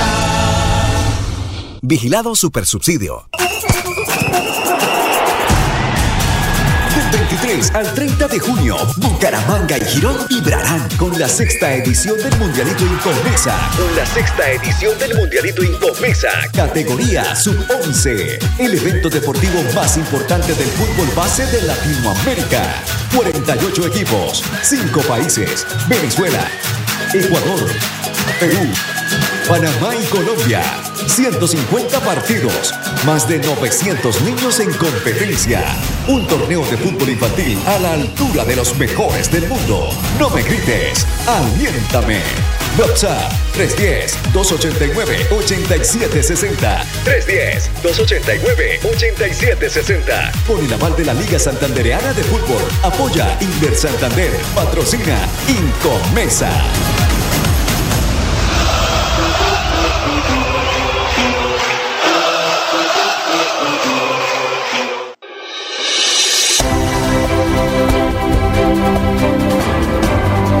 Información y análisis. Es el estilo de Últimas Noticias por Radio Melodía 1080 AM.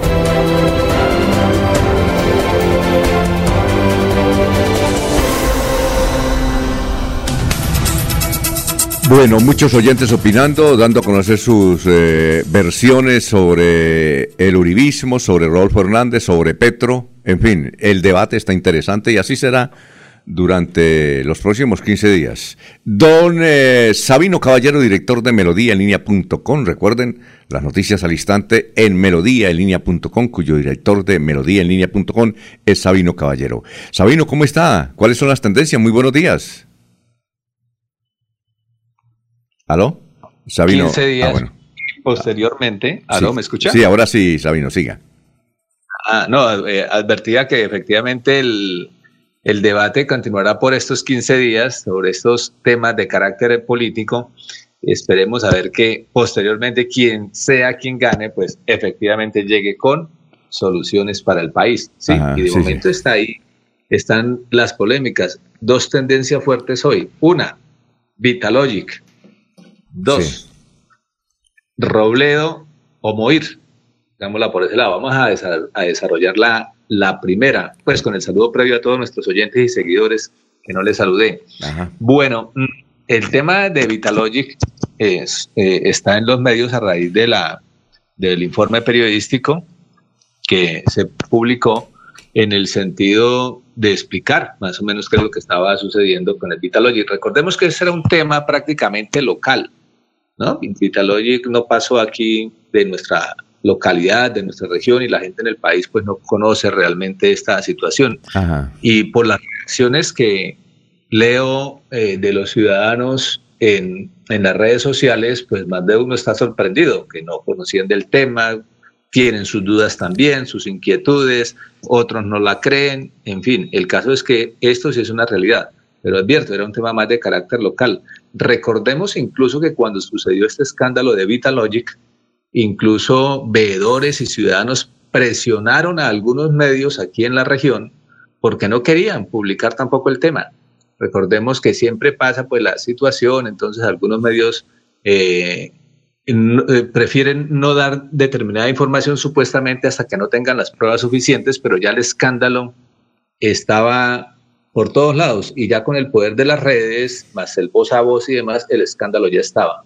Y el caso es que sí está en manos de la fiscalía, pues nadie es culpable hasta que no se le demuestre lo contrario y sobre eso también se ha especulado mucho, ¿no? Hay algunos que advierten, por ejemplo, que la decisión final, que más de uno pensaba si podía, hasta dónde podía llegar Rodolfo Hernández, porque tenía detrás el tema de Vitalogic, que lo tiene la fiscalía, y ya sabemos quién maneja la fiscalía, decían algunos políticos, ya sabemos quién maneja la fiscalía, o sea que lo tiene en sus manos, dicen algunos. Y para ser claro y preciso, para quienes no han entendido el mensaje, claro, la fiscalía es del gobierno, del gobierno uribista, y por tanto la fiscalía la maneja Uribe, por tanto Uribe tiene la decisión si puede o no continuar Rodolfo Hernández en la contienda electoral. El caso es, y más de uno pensó que la decisión de Vitalogic se iba a tomar antes incluso de la primera vuelta, para que luego más adelante Rodolfo no tenga problemas jurídicos con el tema o lo manipulen con ello, porque también lo pueden empezar a, a manipular. ¿Se imagina la fiscalía recordándole cada rato? Bueno, eh, en caso tal de que gane. Bueno, pero recuerde que tenemos este caso aquí, ¿no? Sí, claro. Entonces, ahí es donde está complicado el asunto. Entonces, eh, reacciones eh, a favor y en contra de, de Rodolfo a raíz de eh, esta situación. Entonces, el tema 2 también tiene que ver, Robledo Moir, a raíz de la decisión que ha tomado Sergio Fajardo y su equipo de trabajo de unirse a, o por lo menos respaldar a Rodolfo Hernández.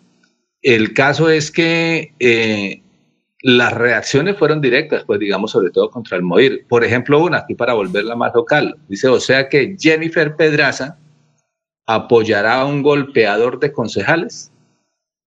Le plantean la inquietud a la dirigente, que ella es la dirigente estudiantil, ¿no? Sí, sí, claro, que es aquí hija de un señor, ay, me Ah. dieron el nombre, del, del barrio La Cumbre, el compadre de don Ernesto Alvarado, Jennifer Pedraza, Y- sí.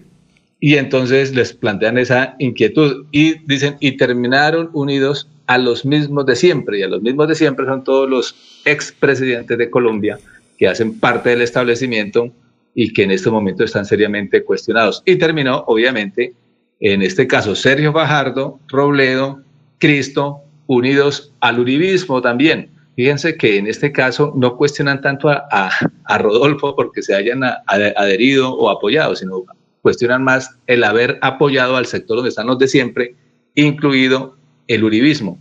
Y esto ya está teniendo, pues, digamos, consecuencias, o por lo menos coincidió. Si, si vemos el, el, el tranqui que están sacando, eh, los diferentes medios, entre ellos La República y RCN, hoy acaba de salir ya la, pues, la última. Ah, ¿usted la tiene ahí? Y, y aquí la acaban de publicar. ¿cómo- ¿cómo Y está? Entonces esto ya generó reacciones y algunos dicen, Rodolfo bajó al 50% y el voto en blanco subió. Dice un señor, métanme ahí. Si va a recibir a Fajardo con exigencias en la campaña con Cristo y Robledo, prefiero votar en blanco. Bueno, eh, sí, claro. eh, ¿Usted tiene el, el ese que se llama ahora Tranquines, que se llama? El- exactamente. Entonces acaban de publicar dos. A ver. Entonces dice que el ingeniero está cinco puntos por encima del líder del pacto histórico. Está en 50,4 contra 46. Si lo comparamos con la anterior, es que no me acuerdo ayer, creo que estaba En 52. Ayer estaba en estaba en 52. 52. Entonces fíjese que la gente sí tiene razón cuando opina. Entonces fíjese que baja, baja dos puntos, según esto, el ingeniero, y sube un punto, casi un punto, pacto histórico. Ajá. Pero también arroja una información, pero ya de manera particular en Antioquia. ¿Qué es? Dice en Antioquia, Rodolfo Hernández sigue liderando y ganando terreno. Candidato del pacto histórico ha caído siete puntos. Ojo, en Antioquia, ¿no? Y el voto en blanco sube dos puntos en Antioquia. Ah, ya, ya. Entonces, fíjense, estos apoyos que está recibiendo Rodolfo, en algunos casos sube, pero en algunos casos también la gente puede decir, no, prefiero el voto en blanco. Yo, yo no sé, A enti- Sabino. yo, yo no entiendo, Sabino. yo, yo no entiendo, Sabino, por qué Rodolfo se pone a recibir ese apoyo y no lo necesita. Entre más independiente sea, mejor. ¿Para qué? ¿Qué, qué El caso es cómo vaya a quedar esa fotografía. Sí, por eso, es Si que, él sale a tomarse la foto es donde eso implica, ¿no? claro, él, él- ¿sí ve? él no necesita eh, eh, eso, él es un, ¿para qué necesita de ellos? Eh, Por por Y es que dígame, Juan, Fernando Cristo, Juan Fernando Cristo es un, un politiquero igual que los otros, ¿o no? esa reunión de Fajardo, esa reunión de Fajardo ayer en Bogotá, de Rodolfo con Fajardo, fue una trampa del santismo. ¿Del quién? Del santismo, que está de lleno en la otra campaña. Ah, Pero pues, porque eh. una trampa del santismo. ¿Usted cree todavía en la independencia de Juan Fernando Cristo? Ah, ¿usted cree que está infiltrado allá? Interesante dato. ¿Usted cree que la bien. campaña de Fajardo fue del centro? Sí, yo creo que... Es el monigote del santismo. No, es que es- es- es- está claro en este caso, por eso los cuestionamientos a Fajardo y, a- y de manera particular también a, a Robledo, porque es que ellos recuerden, igual que la vez pasada, a la hora de tomar decisiones, tiraron para el establecimiento, Sí, a claro. cuidar el establecimiento. Y además una Eso cosa, no se han dado, sentido, lo sen- es- sentido común, no se han dado cuenta que la gente votó contra los politiqueros.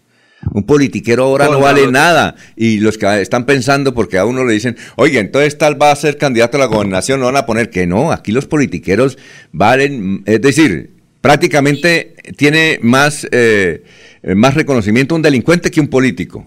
De esos tradicionales. Pero, claro. no, hasta ahí no claro. Politiqueros, Pero mira, Alfonso, porque la gente votó contra mira. ellos, contra los políticos que, se que han acabado este país, contra ellos. Pues, ahí está la demostración. Rodolfo bajó dos puntos por reunirse con esos politiqueros, ¿o no? Claro. Pero, Alfonso, es que hay perdón social para ambas partes. El perdón social está para eh, Gustavo Petro y para el ingeniero Rodolfo Hernández Suárez. Mire, la gente ahorita no dice las investigaciones que cada uno tiene, pero hay uno que otro hacker o alguien que quiera colocar ahí ruedas en la... Pero ahorita todo el mundo está buscando votos, porque no importa cómo lleguen, Alfonso, para una campaña o la otra. Ahorita todos son muy buenos. ¿Sí? Lo que ocurre es que cada sector va a decir una cosa, pero el ciudadano con cédula en mano el domingo 19 es el que va a votar. Aquí nos podemos eh, hasta perder la amistad entre un grupo y el otro, entre un sector y otro, entre un amigo y otro, pero el ciudadano del común y corriente es el que va a votar. Nadie le va a decir, tiene que votar por aquí. ¿Qué dice, por ejemplo, ahorita don Jairo Mantilla?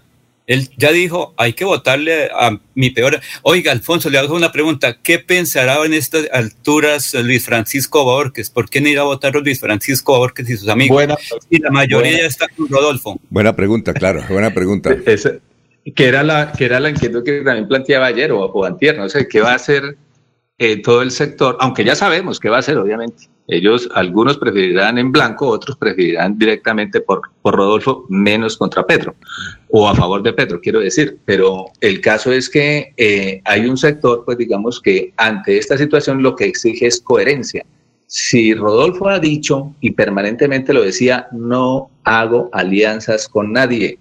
Pues claro, la gente le gusta eso, definitivamente no va con nadie y nadie es nadie. Entonces, si hoy sale a decir, no, sí, con este sí, pero con este también, pues ya la gente empieza a decir, claro, no, la, gente, lo critica. Ya no le creemos. Claro, lo critica. Él, debía quedarse quieto, ir a los medios de comunicación y los políticos. venga, lo, eh, eh, Rodolfo Hernández debía quedarse eh, solo y los políticos a metros. ¿Sí? Los políticos a metros. ¿Quién hace la política? Los políticos, Alfonso, en ambas partes, en la izquierda y en la derecha. Eso no es que, creo que lo dijo, Oscar Jair lo dijo en la entrevista que estuvo con ustedes el, el martes, ¿fue el martes? Sí, sí. sí. Él, lo, él, él lo dijo, pues se mantienen en la independencia, quienes quieran votar por Rodolfo lo hagan, ellos no pueden impedir que los uribistas, que los, yo no sé los que seaístas, cualquiera de los mismos de siempre, voten por Rodolfo. Sí, pero eh, ellos, sí, es, claro, lo, que dice, lo, además porque todo el mundo tiene, todos los ciudadanos tienen el, el, lo que dice, derecho al voto y escoger un candidato. Lo que dice usted que es cierto. Bien es que Rodolfo salga y diga, lo recibo, claro. lo respaldo, acuerdos porque es incoherente con los Exacto. es que él no necesita de ellos. Le hacen mal los políticos, nadie los quiere ver. Es mejor ir a la cárcel modelo y hablar con ellos, con los delincuentes, que con los políticos, porque la gente no, los quiere. Ah, claro. Claro. Rodolfo dijo que se iba a reunir con Sergio Fajardo, que es su amigo personal. Él dijo y no, pero entonces, no. Entonces ahora entonces vamos a criticar lo que está haciendo Rodolfo. No. No, no, no a criticar, no, no, no, por con Laurencio, no es que estemos criticando, es que la gente está criticando esa actitud. Lo hice Sabino. No, unos sectores, la gente no. la gente lo que está es alistando la cédula para el 19. Una cosa son las bodegas que estén en contra de un sector o del otro, pero es que toca ir a hablar con el pueblo, Alfonso. ¿Qué dice la gente? Mire, hace 20 años estuve en Boyacá y se notaba cómo estaba Boyacá y un sector del sur de Bolívar y un poco de gente. Hoy la gente es con cédula en mano, así nosotros nos critiquemos aquí hasta nos perdamos la amistad. Pero yo estoy, de, eh, yo, estoy de, yo estoy de acuerdo con lo que dice Sabino, en el sentido de que lo malo es que Rodolfo se reúna con los políticos. Eso es lo malo. ¿O no, Sabino? ¿Y quién hace la política, Alfonso? No es la Virgen del Carmen ni la Virgen de Chiquinquirá, son los ciudadanos. ¿Y qué es lo que sinceramente ciudadanos? No ¿Cómo? Sabino. Alguien escribe entonces, eh, dice, sinceramente no creo que el ingeniero sea tan ingenuo y los asesores tan lentos. Pues en ese sentido, y, y en este caso particular que le crean a Rodolfo, a Cristo, a Fajardo, e igualmente con los otros sectores. Fíjense que la gente no es el problema porque los apoye, el problema es que no pueden cometer la ingenuidad de decir, vamos a reunirnos, venga, tomamos las fotos, cuando es contrario a lo que han dicho en campaña. Ese es el asunto. Eh, bueno, muy bien, oiga Sabino, muchas gracias, muy amable. ¿Alguna otra cosa? No, señor, ahí seguiremos pendiente porque tenemos 15 días más para, para hablar de estos temas que ahí se generará polémica. Pero sí, lo cierto es que está la última información eh, con, con, las cifras de las encuestas, que yo en el fondo realmente poco creo en estas encuestas, eh, pues soy crítico frente al tema de las encuestas permanentemente, porque yo lo considero, o considero las encuestas más como más manejo de información y más de querer influenciar en la gente para decir, mire, la realidad es esta y pégase por ahí. Pero el caso es que ahí está una información para que la quieran analizar. A raíz de esa decisión puede haber influido o no, pero hay, hay movimiento en las cifras. 50% entonces Rodolfo, 46% y bajando y el pacto histórico subiendo un punto. Bueno, perfecto. Muchas gracias, Sabino. Muy amable. Toda la información en melodíaenlínea.com. Buen día. Bueno, éxitos. Son las 6 y 51. Adelanta tus metas con Prima de Financiera como Ultrasan. Solicita ya tu crédito hasta el 100% de tu prima en cualquier oficina. política de Escucha Últimas Noticias por Radio Melodía. Últimas Noticias por Radio Melodía, la que manda en sintonía.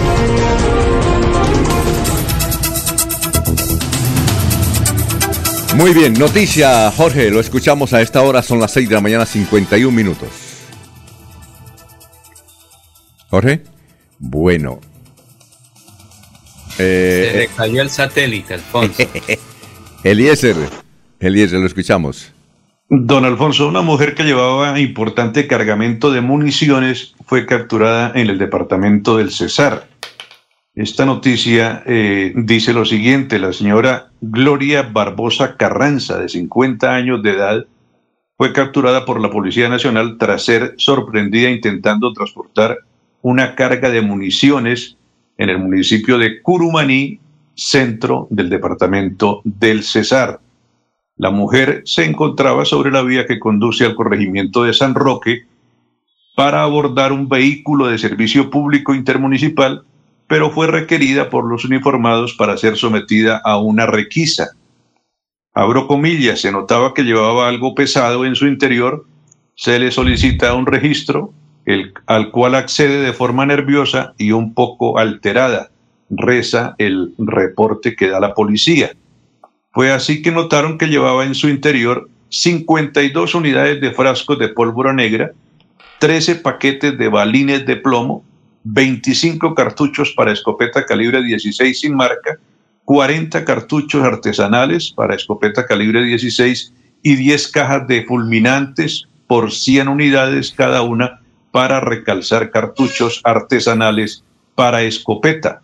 En consecuencia, la señora Gloria Barbosa fue detenida por el delito de fabricación, tráfico y porte de armas de fuego o municiones y trasladada a la unidad de reacción inmediata URI de la Fiscalía en la ciudad de Valledupar.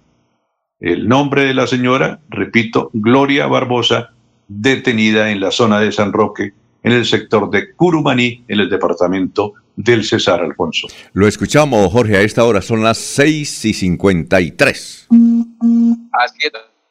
El fósil de un tiburón de dientes planos, el primero en América, fue descubierto en el este de Colombia por dos paleontólogos que, lo, que bautizaron la nueva especie como Stropodus rebecae, que vivió hace unos 135 millones de años. Los vestigios de la criatura marina fueron hallados en la población de Zapatoca, departamento de Santander, por los paleontólogos Edwin Cadena de la Facultad de Ciencias Naturales de la Universidad del Rosario y Jorge Carrillo de la Universidad de Zurich, en Suiza. Lo relevante de esta especie de fósil es que constituye como el primer registro de una familia de tiburones extintos de dientes planos en todo el continente americano, dijo Cadena, que también es director del programa de ciencias del sistema de tierra de la Universidad de Rosario. Esta especie de tiburón habitó habitó parte del mar que cubrió lo que hoy es Colombia hace aproximadamente unos 135 millones de años durante el periodo geológico conocido como el Cretácico, el Cretácico temprano. Eh, dice esta información que hoy eh, remueve al mundo paleontológico en el país con el hallazgo de este fósil de tiburón en el municipio de Zapatoca, Santander. Bueno, Vanguardia Liberal trae un artículo exclusivamente para los suscriptores que dice, este es el acuerdo al que llegaron dos de las fichas de clave de Richard Aguilar con la justicia.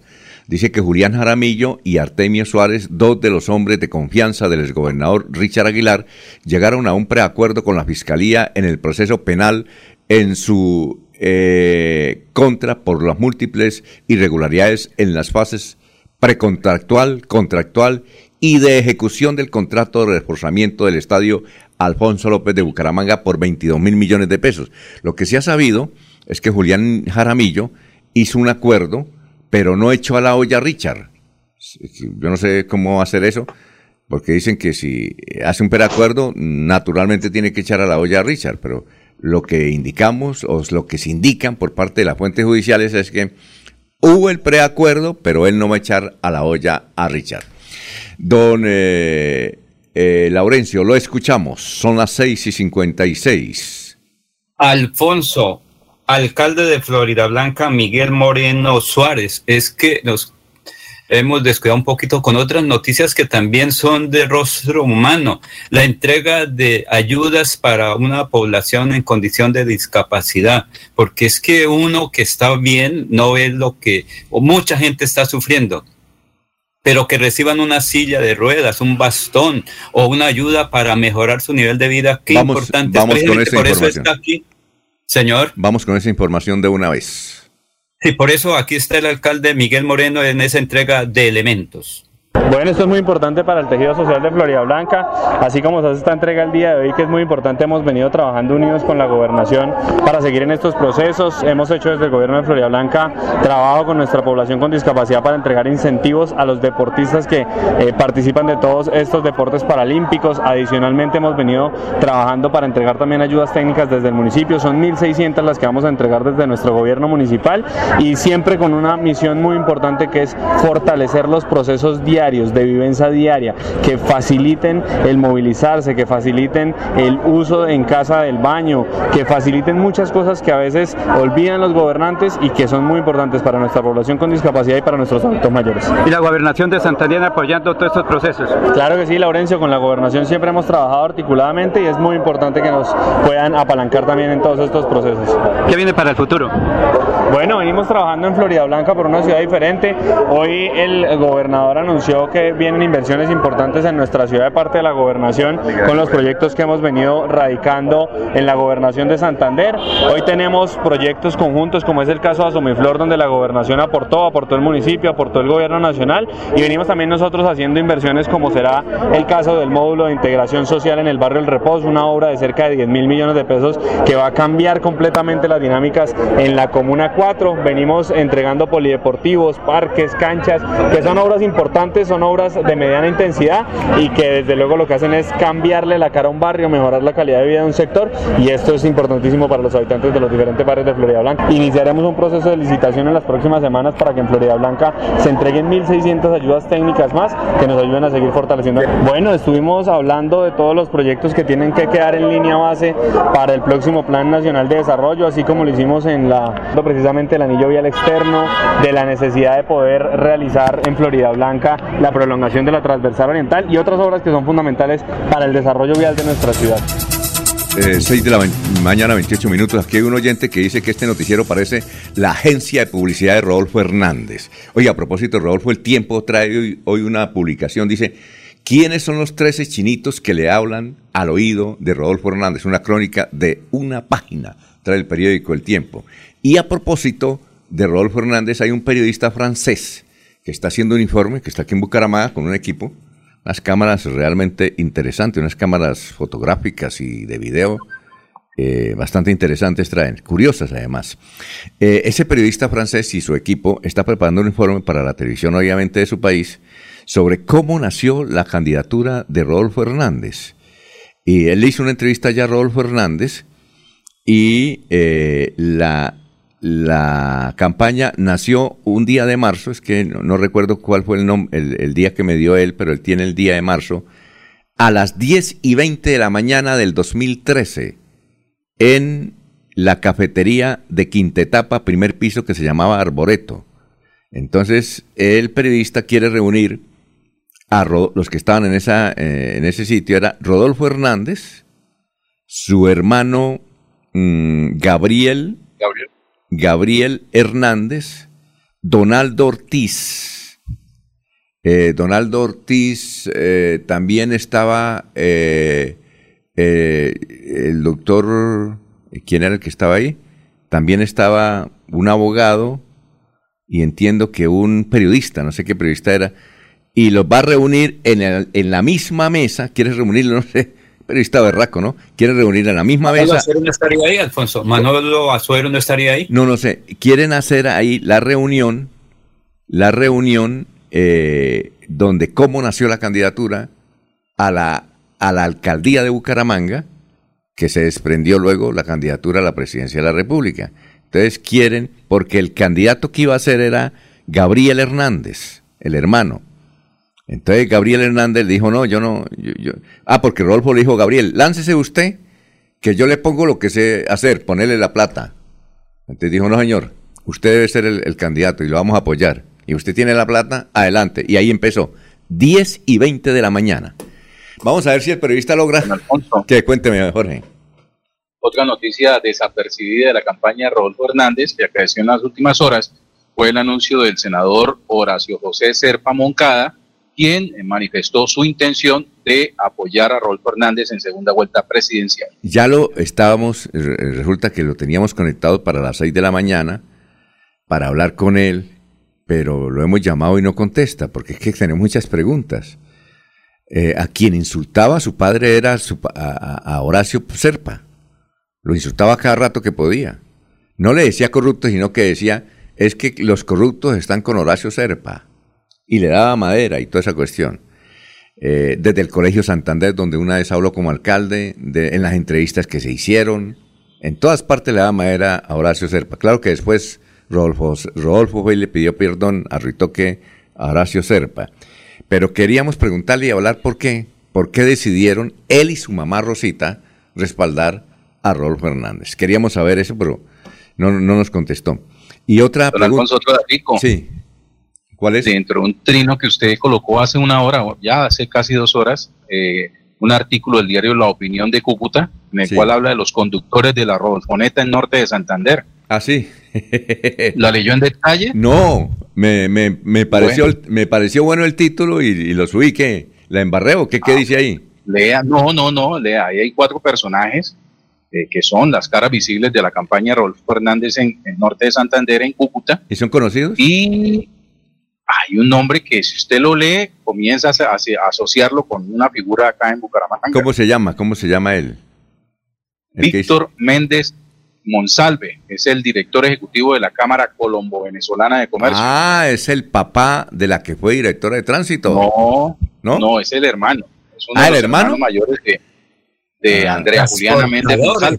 Ah, bueno. Transportadores, no Jorge, eh, transportadores del norte de Santander y de Santander. Tengo 18 mensajes acá preguntando a qué hora va a estar Rodolfo Hernández en Neomundo.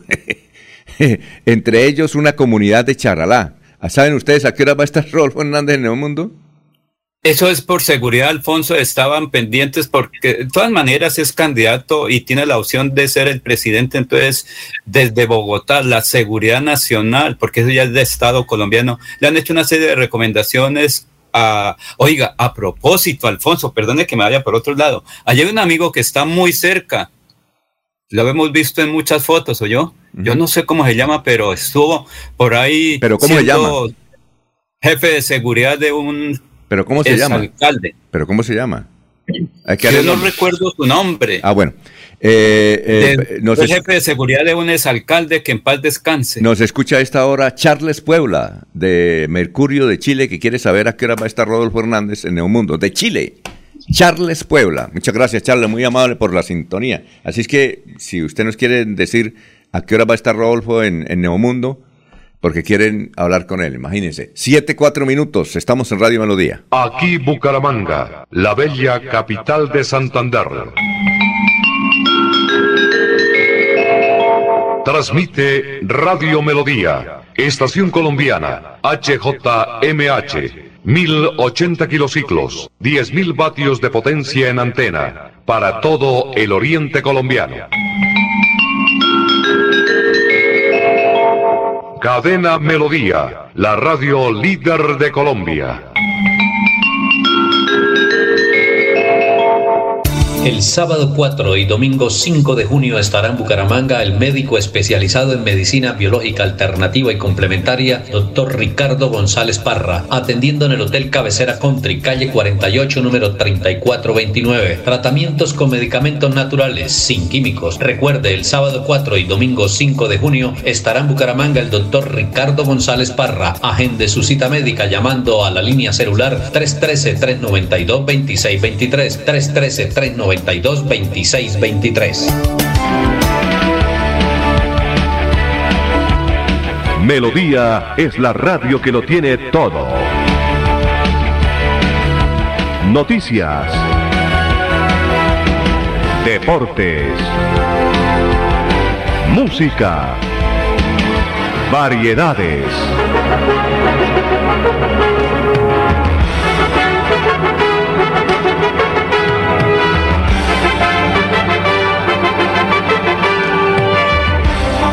Melodía La Grande.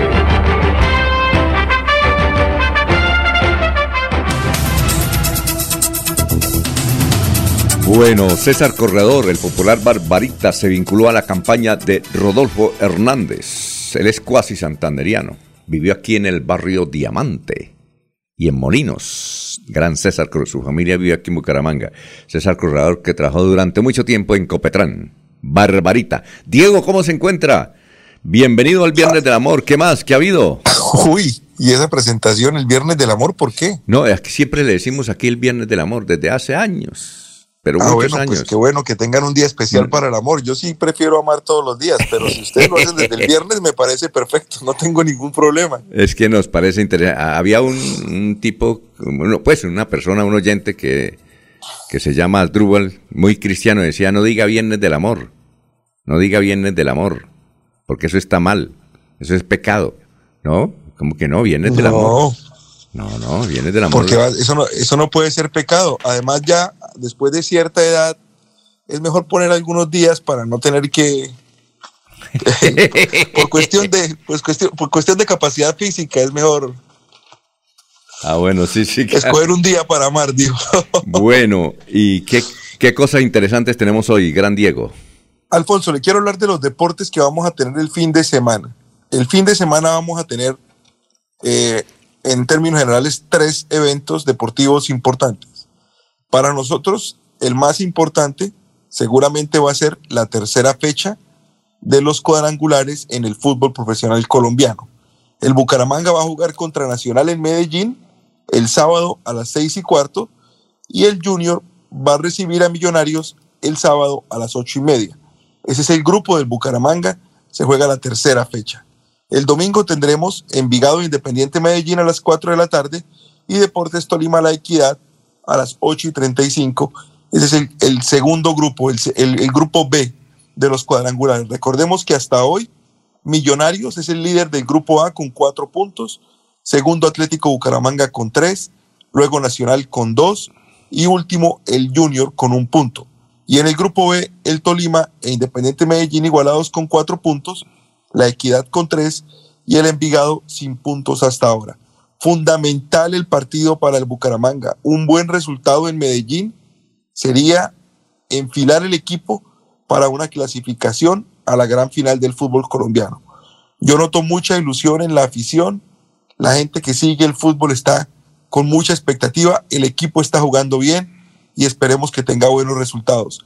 Importantísimo el partido de el sábado, Alfonso. Oye, un triunfo, un triunfo, un triunfo de o un empate. Bueno, un triunfo del Un empate sería muy valioso, pero un triunfo sería espectacular. Claro. Igual todo lo que haga el equipo, todo lo que haga el equipo por fuera, tiene que venir a la ciudad a, sustentarlo. Si el equipo le gana a Nacional en Medellín y luego viene y pierde aquí con Nacional, pues no estamos haciendo nada. Si el equipo gana en Medellín o empata en Medellín y luego puede vencer a Nacional de local, ya sería una diferencia y quedaría únicamente como rival Millonarios, que también está jugando bien. La gente ha dicho que le han ayudado un poquito los árbitros, pero por ahora tenemos que confiar en que, en que lo que pasa es lo que, es lo que sucede en la cancha y no hay nada externo que ayude al equipo capitalino. Juliana García, que es un, dice que es una periodista de un periódico urbano del poblado, nos preguntan que si, que hoy por la tarde esperan a Rodolfo y mañana en, en Medellín. No sabemos, así es que don, eh, don Jorge o don Laurencio que van a ir al evento de las palmicultores y pueden hablar con Rodolfo, preguntarle si va a estar esta tarde y mañana en la ciudad de Medellín, que ya lo está esperando, nos pregunta la periodista Juliana García de un periódico urbano del poblado. Bueno, ojalá, Alfonso. sería muy bueno que estuviera, ¿cierto, Diego? Que estuviera Rodolfo allá en el partido, ¿no? Pues no sé, ¿y qué tal que, y qué tal que sale al equipo? ¿Qué tal que le eche la sal, Rodolfo? ¿Qué tal, no? No, sí, ¿qué tal? No, pues hay que, hay que tener mucho cuidado Sí, con eso, Alfonso. Mucho cuidado con eso, porque qué tal que... Bueno, déjeme le termino mi sección. A ver, ¿qué pasó? Ayer jugamos el primer partido de las finales del básquet. Le había comentado que jugaba Golden State contra Boston Celtics. Los, de verde, lo- lo- los de verde fueron los que ganaron, los de blanco. Los de- sí, señor, los de verde. ¿Ganaron los de verde? Claro, ganaron los de verde. Y, y casi en todo el partido iba- iban, iban perdiendo, ¿no? Es el primer equipo, el primer equipo en la historia de las finales de la NBA que llegando al último cuarto con una diferencia en contra de más de 10 puntos, termina el partido con una victoria de más de 10 puntos. El último cuarto del equipo de Boston fue espectacular. Fue un último cuarto para recordar. Al Horford fue la gran figura, eh, anotaron, anotando triples, defendiendo el tablero. Eh, Jason Tatum jugó muy bien también. Entonces tenemos ya una muy buena serie porque ya Boston hizo lo más difícil que fue robarle la localía al equipo de Golden State. ¿Ese partido El dónde fue? ¿Ese partido en qué ciudad fue? Ese partido fue en San Francisco Ah, ya. y el segundo partido de la serie también va a ser en San Francisco. Alfonso, en la NBA, siempre que usted mira el básquet de la NBA, el equipo que juega de blanco es el local, Ah, ya. para que lo tenga en mente. Sí. Siempre el equipo que juega de blanco es el local. E- Entonces, e- oiga, iba, iba, partido. iba, iba ganando el de blanco. Oiga, y había un, un encestador que de donde le diera metía tres puntos, uno como de barbita. Qué berraco, ¿no? Eh, puede ser Clay Thompson o puede ser Corey, no sé cuál, le- cuál haya Uno, visto uno, usted, uno, porque uno, uno de barbita, cada vez que lanzaba eh, y, y no miraba la, la, eh, la cesta. Y Me parece que los dos tienen barbita, Diego. Los dos, los dos tienen barba, pero un poquito más, un poquito más Clay Thompson. Ah, ya, Sí. ya, ya. Qué tipos tan berracos, ¿no? Son, son buenos jugadores, Alfonso, por eso ganan lo que ganan y por eso el básquet es un deporte tan apreciado aquí en los Estados Unidos. Segundo partido, no me va a dejar terminar este señor. Segundo partido, este domingo en San Francisco otra vez. Ventaja 1 por 0 para Boston. Y este fin de semana también se juega las semifinales que empiezan hoy y las finales del Roland Garros, el torneo de tenis. Nuevamente Rafael Nadal está en camino, a pesar de que está sembrado como número como número 5, está disputando las semifinales, las van a disputar hoy. Nadal contra Zverev, el alemán, tremendo partido, debe estar por empezar en pocos minutos. Y vamos a tener a Ruth, a un noruego, contra Mario Cilic, el croata, en la otra semifinal. La opción de que Rafael Nadal gane su título 14, su título 14 en la historia del el Roland Garros. Y en las mujeres ya tenemos lista la final que va a ser mañana, va a ser Siwetek, la polaca, que venció a Kasatkina 6-2, 6-1, y Gauff, una americana que está sembrada a 18, que le ganó a la italiana Trevisan 6-1, 6-3, 6-1, perdón. Vamos a tener la final entre Siwatek y Gauff en Roland Garros el día de mañana. El domingo, la final de hombres, Alfonso. Oiga, eh, hoy está cumpliendo años Nadal y hay un perfil en internet donde dicen que es el deportista más completo del mundo. Yo no sabía que el tipo era tan extraordinaria persona como lo describen ahí, Nadal. Y dicen que es el deportista que le gana a todos. Por ahí hay un perfil. en Nadal es, Nadal es un muchacho de, la, de, de Palma de Mallorca que, que la verdad, la verdad, el, el, el, los éxitos deportivos han, han, han ocultado los, los éxitos personales de Rafael Nadal. Es una persona supremamente generosa que siempre ha estado atento a ayudar a su comunidad y ayudar a su país y a su región. Cuando ha habido desastres naturales, eh, fue una de las personas que encabezó eh, la recolección de fondos y él mismo, con sus manos, estuvo en los sitios afectados ayudando a limpiar las zonas. Tiene una escuela deportiva, tiene mucho dinero, es muy exitoso, pero nunca ha tenido un problema. Usted nunca ha escuchado una situación incómoda de Nadal o, o, algo extradeportivo eh, con su vida privada y eso siempre ha sido muy valioso. Lo consideran el deportista más importante de la historia de España y mucha gente lo considera el número uno de la historia del tenis mundial. Aunque ahí siempre vamos a tener una discusión con Roger Federer y con Rafael Nadal. Pero, pero es un deportista excepcional y, y se merece todo lo bueno que le pase. Puede ser la decimocuarta vez que gane Roland Garros. Bueno, muchas gracias, Diego. Nos vemos el lunes, ¿no? Bueno, que amen mucho hoy viernes del amor y que tengan un buen fin de semana. Muy bien, perfecto. Son las 7:16. Florida Blanca progresa y lo estamos logrando. Logro número 96, construcción de espacios comunitarios Barrio El Reposo. En un 95% avanza la construcción de espacios comunitarios que adelanta el gobierno del alcalde Miguel Moreno en El Reposo. 1.600 millones se invierten en esta obra que beneficiará a más de 20.000 habitantes de la Comuna 4 de la ciudad. Me pareció espectacular, de verdad que esta es una buena obra por el municipio y por el barrio. Porque con obras, el progreso en la ciudad es imparable. Florida Blanca, gobierno de logros. Miguel Moreno, alcalde. Hay más noticias. Muchas noticias, muchas noticias en Melodía 1080 AM. Soel Caballero está en Últimas Noticias de Radio Melodía 1080 AM.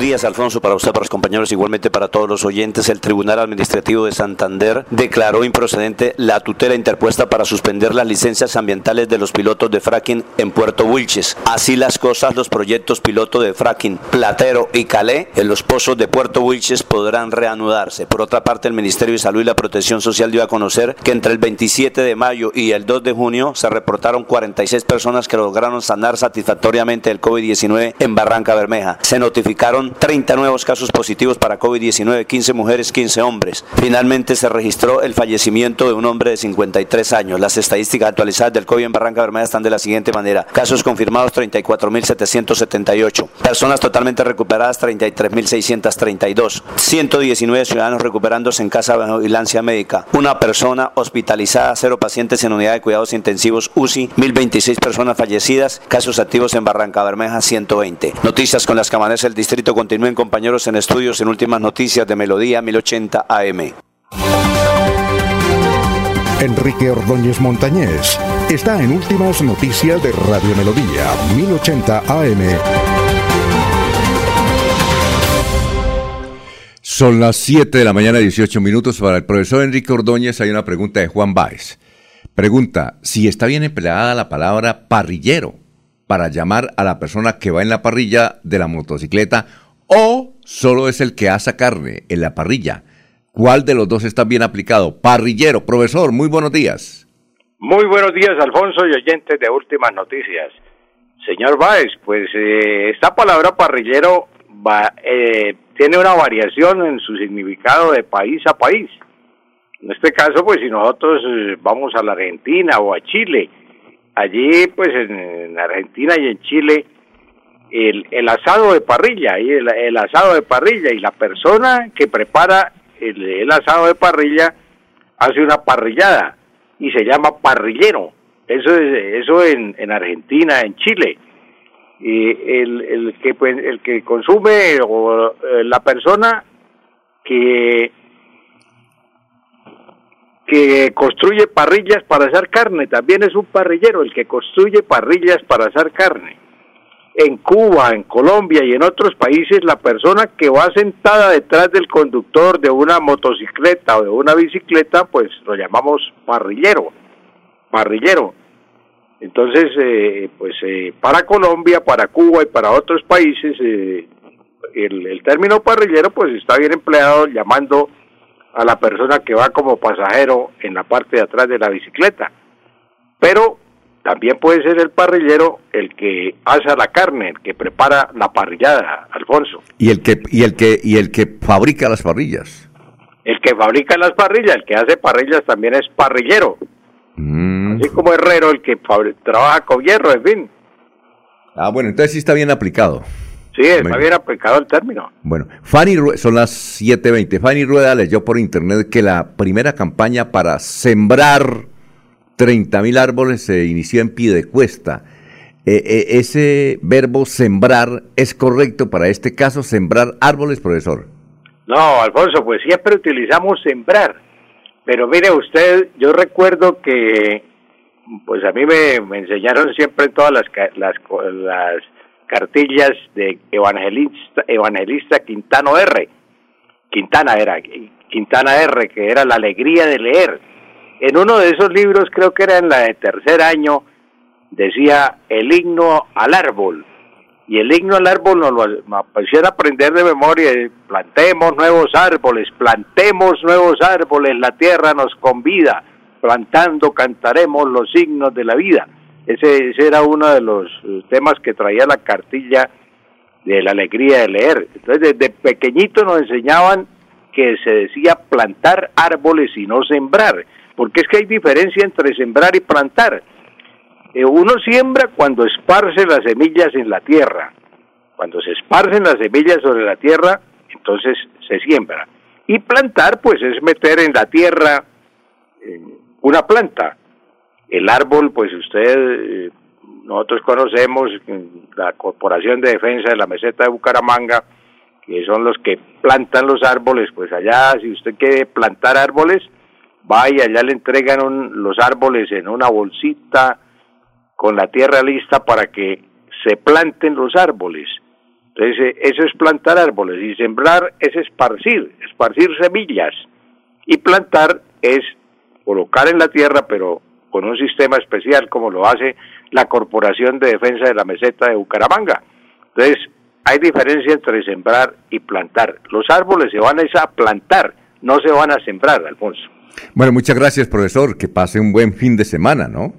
Sí, gracias a usted, Alfonso, y a todos los oyentes. Un feliz fin de semana. Bueno, son las 7 de la mañana, 22 minutos, la de irnos, Jorge, y aquí va más oyentes preguntar. Hay un oyente que nos dice que Rodolfo Hernández va a estar a las 11 de la mañana en Neomundo. Eh, no sabemos si Rodolfo Hernández está en Bucaramanga ya pero que está a las 11 de la mañana en Neomundo y que por la tarde va para la Ayer, ¿qué iba a decir Jorge? Eh, Rolf Fernández regresó a Bucaramanga ayer sobre el mediodía, luego de la reunión con Sergio Fajardo y a las 3 de la tarde tuvo grabación con Vicky Dávila ahí en su oficina del centro comercial cabecera, cuarta etapa. Ah, bueno. Eh, sí, está acá en Bucaramanga. ¿Rodolfo Hernández tiene, está en un avión charter o él está en, avión en, viajando como pasajero normal? ¿Usted no sabe? Debe tener un charter, don Alfonso, porque con lo complicado que es eh, hacer conexiones eh, en Colombia en vuelos comerciales, eh, Rodolfo Hernández se mueve muy rápido por todo el país. Ah, muy bien. Entonces me dicen que a las 11 de la mañana va a estar en, en Neomundo. Eso aquí me dice un, una oyente. Bueno, la de irnos, Jorge. Don Alfonso, con motivo del Día Internacional de la Bicicleta, hoy 3 de junio habrá un gran ciclo paseo que parte a las 6 y 30 de la tarde desde la Plaza Cívica Luis Carlos Galán y se prolongará hasta el Parque San Pío en Cabecera. ¿Y por dónde irá? ¿Por la 36, supongo? Pues aprovechará el recorrido de la ciclorruta y de acuerdo a la asistencia y pasará por varios sitios emblemáticos de la ciudad. Desde las seis, el que quiera ir puede, ¿no? sí, claro, desde que tenga bicicleta, vaya. Ah, con casco, ¿no? Con casco. Sí, obvio, conservando las normas de seguridad, casco, chaleco, ah. luces. Ah, bueno. Eh, Eliezer, la de irnos.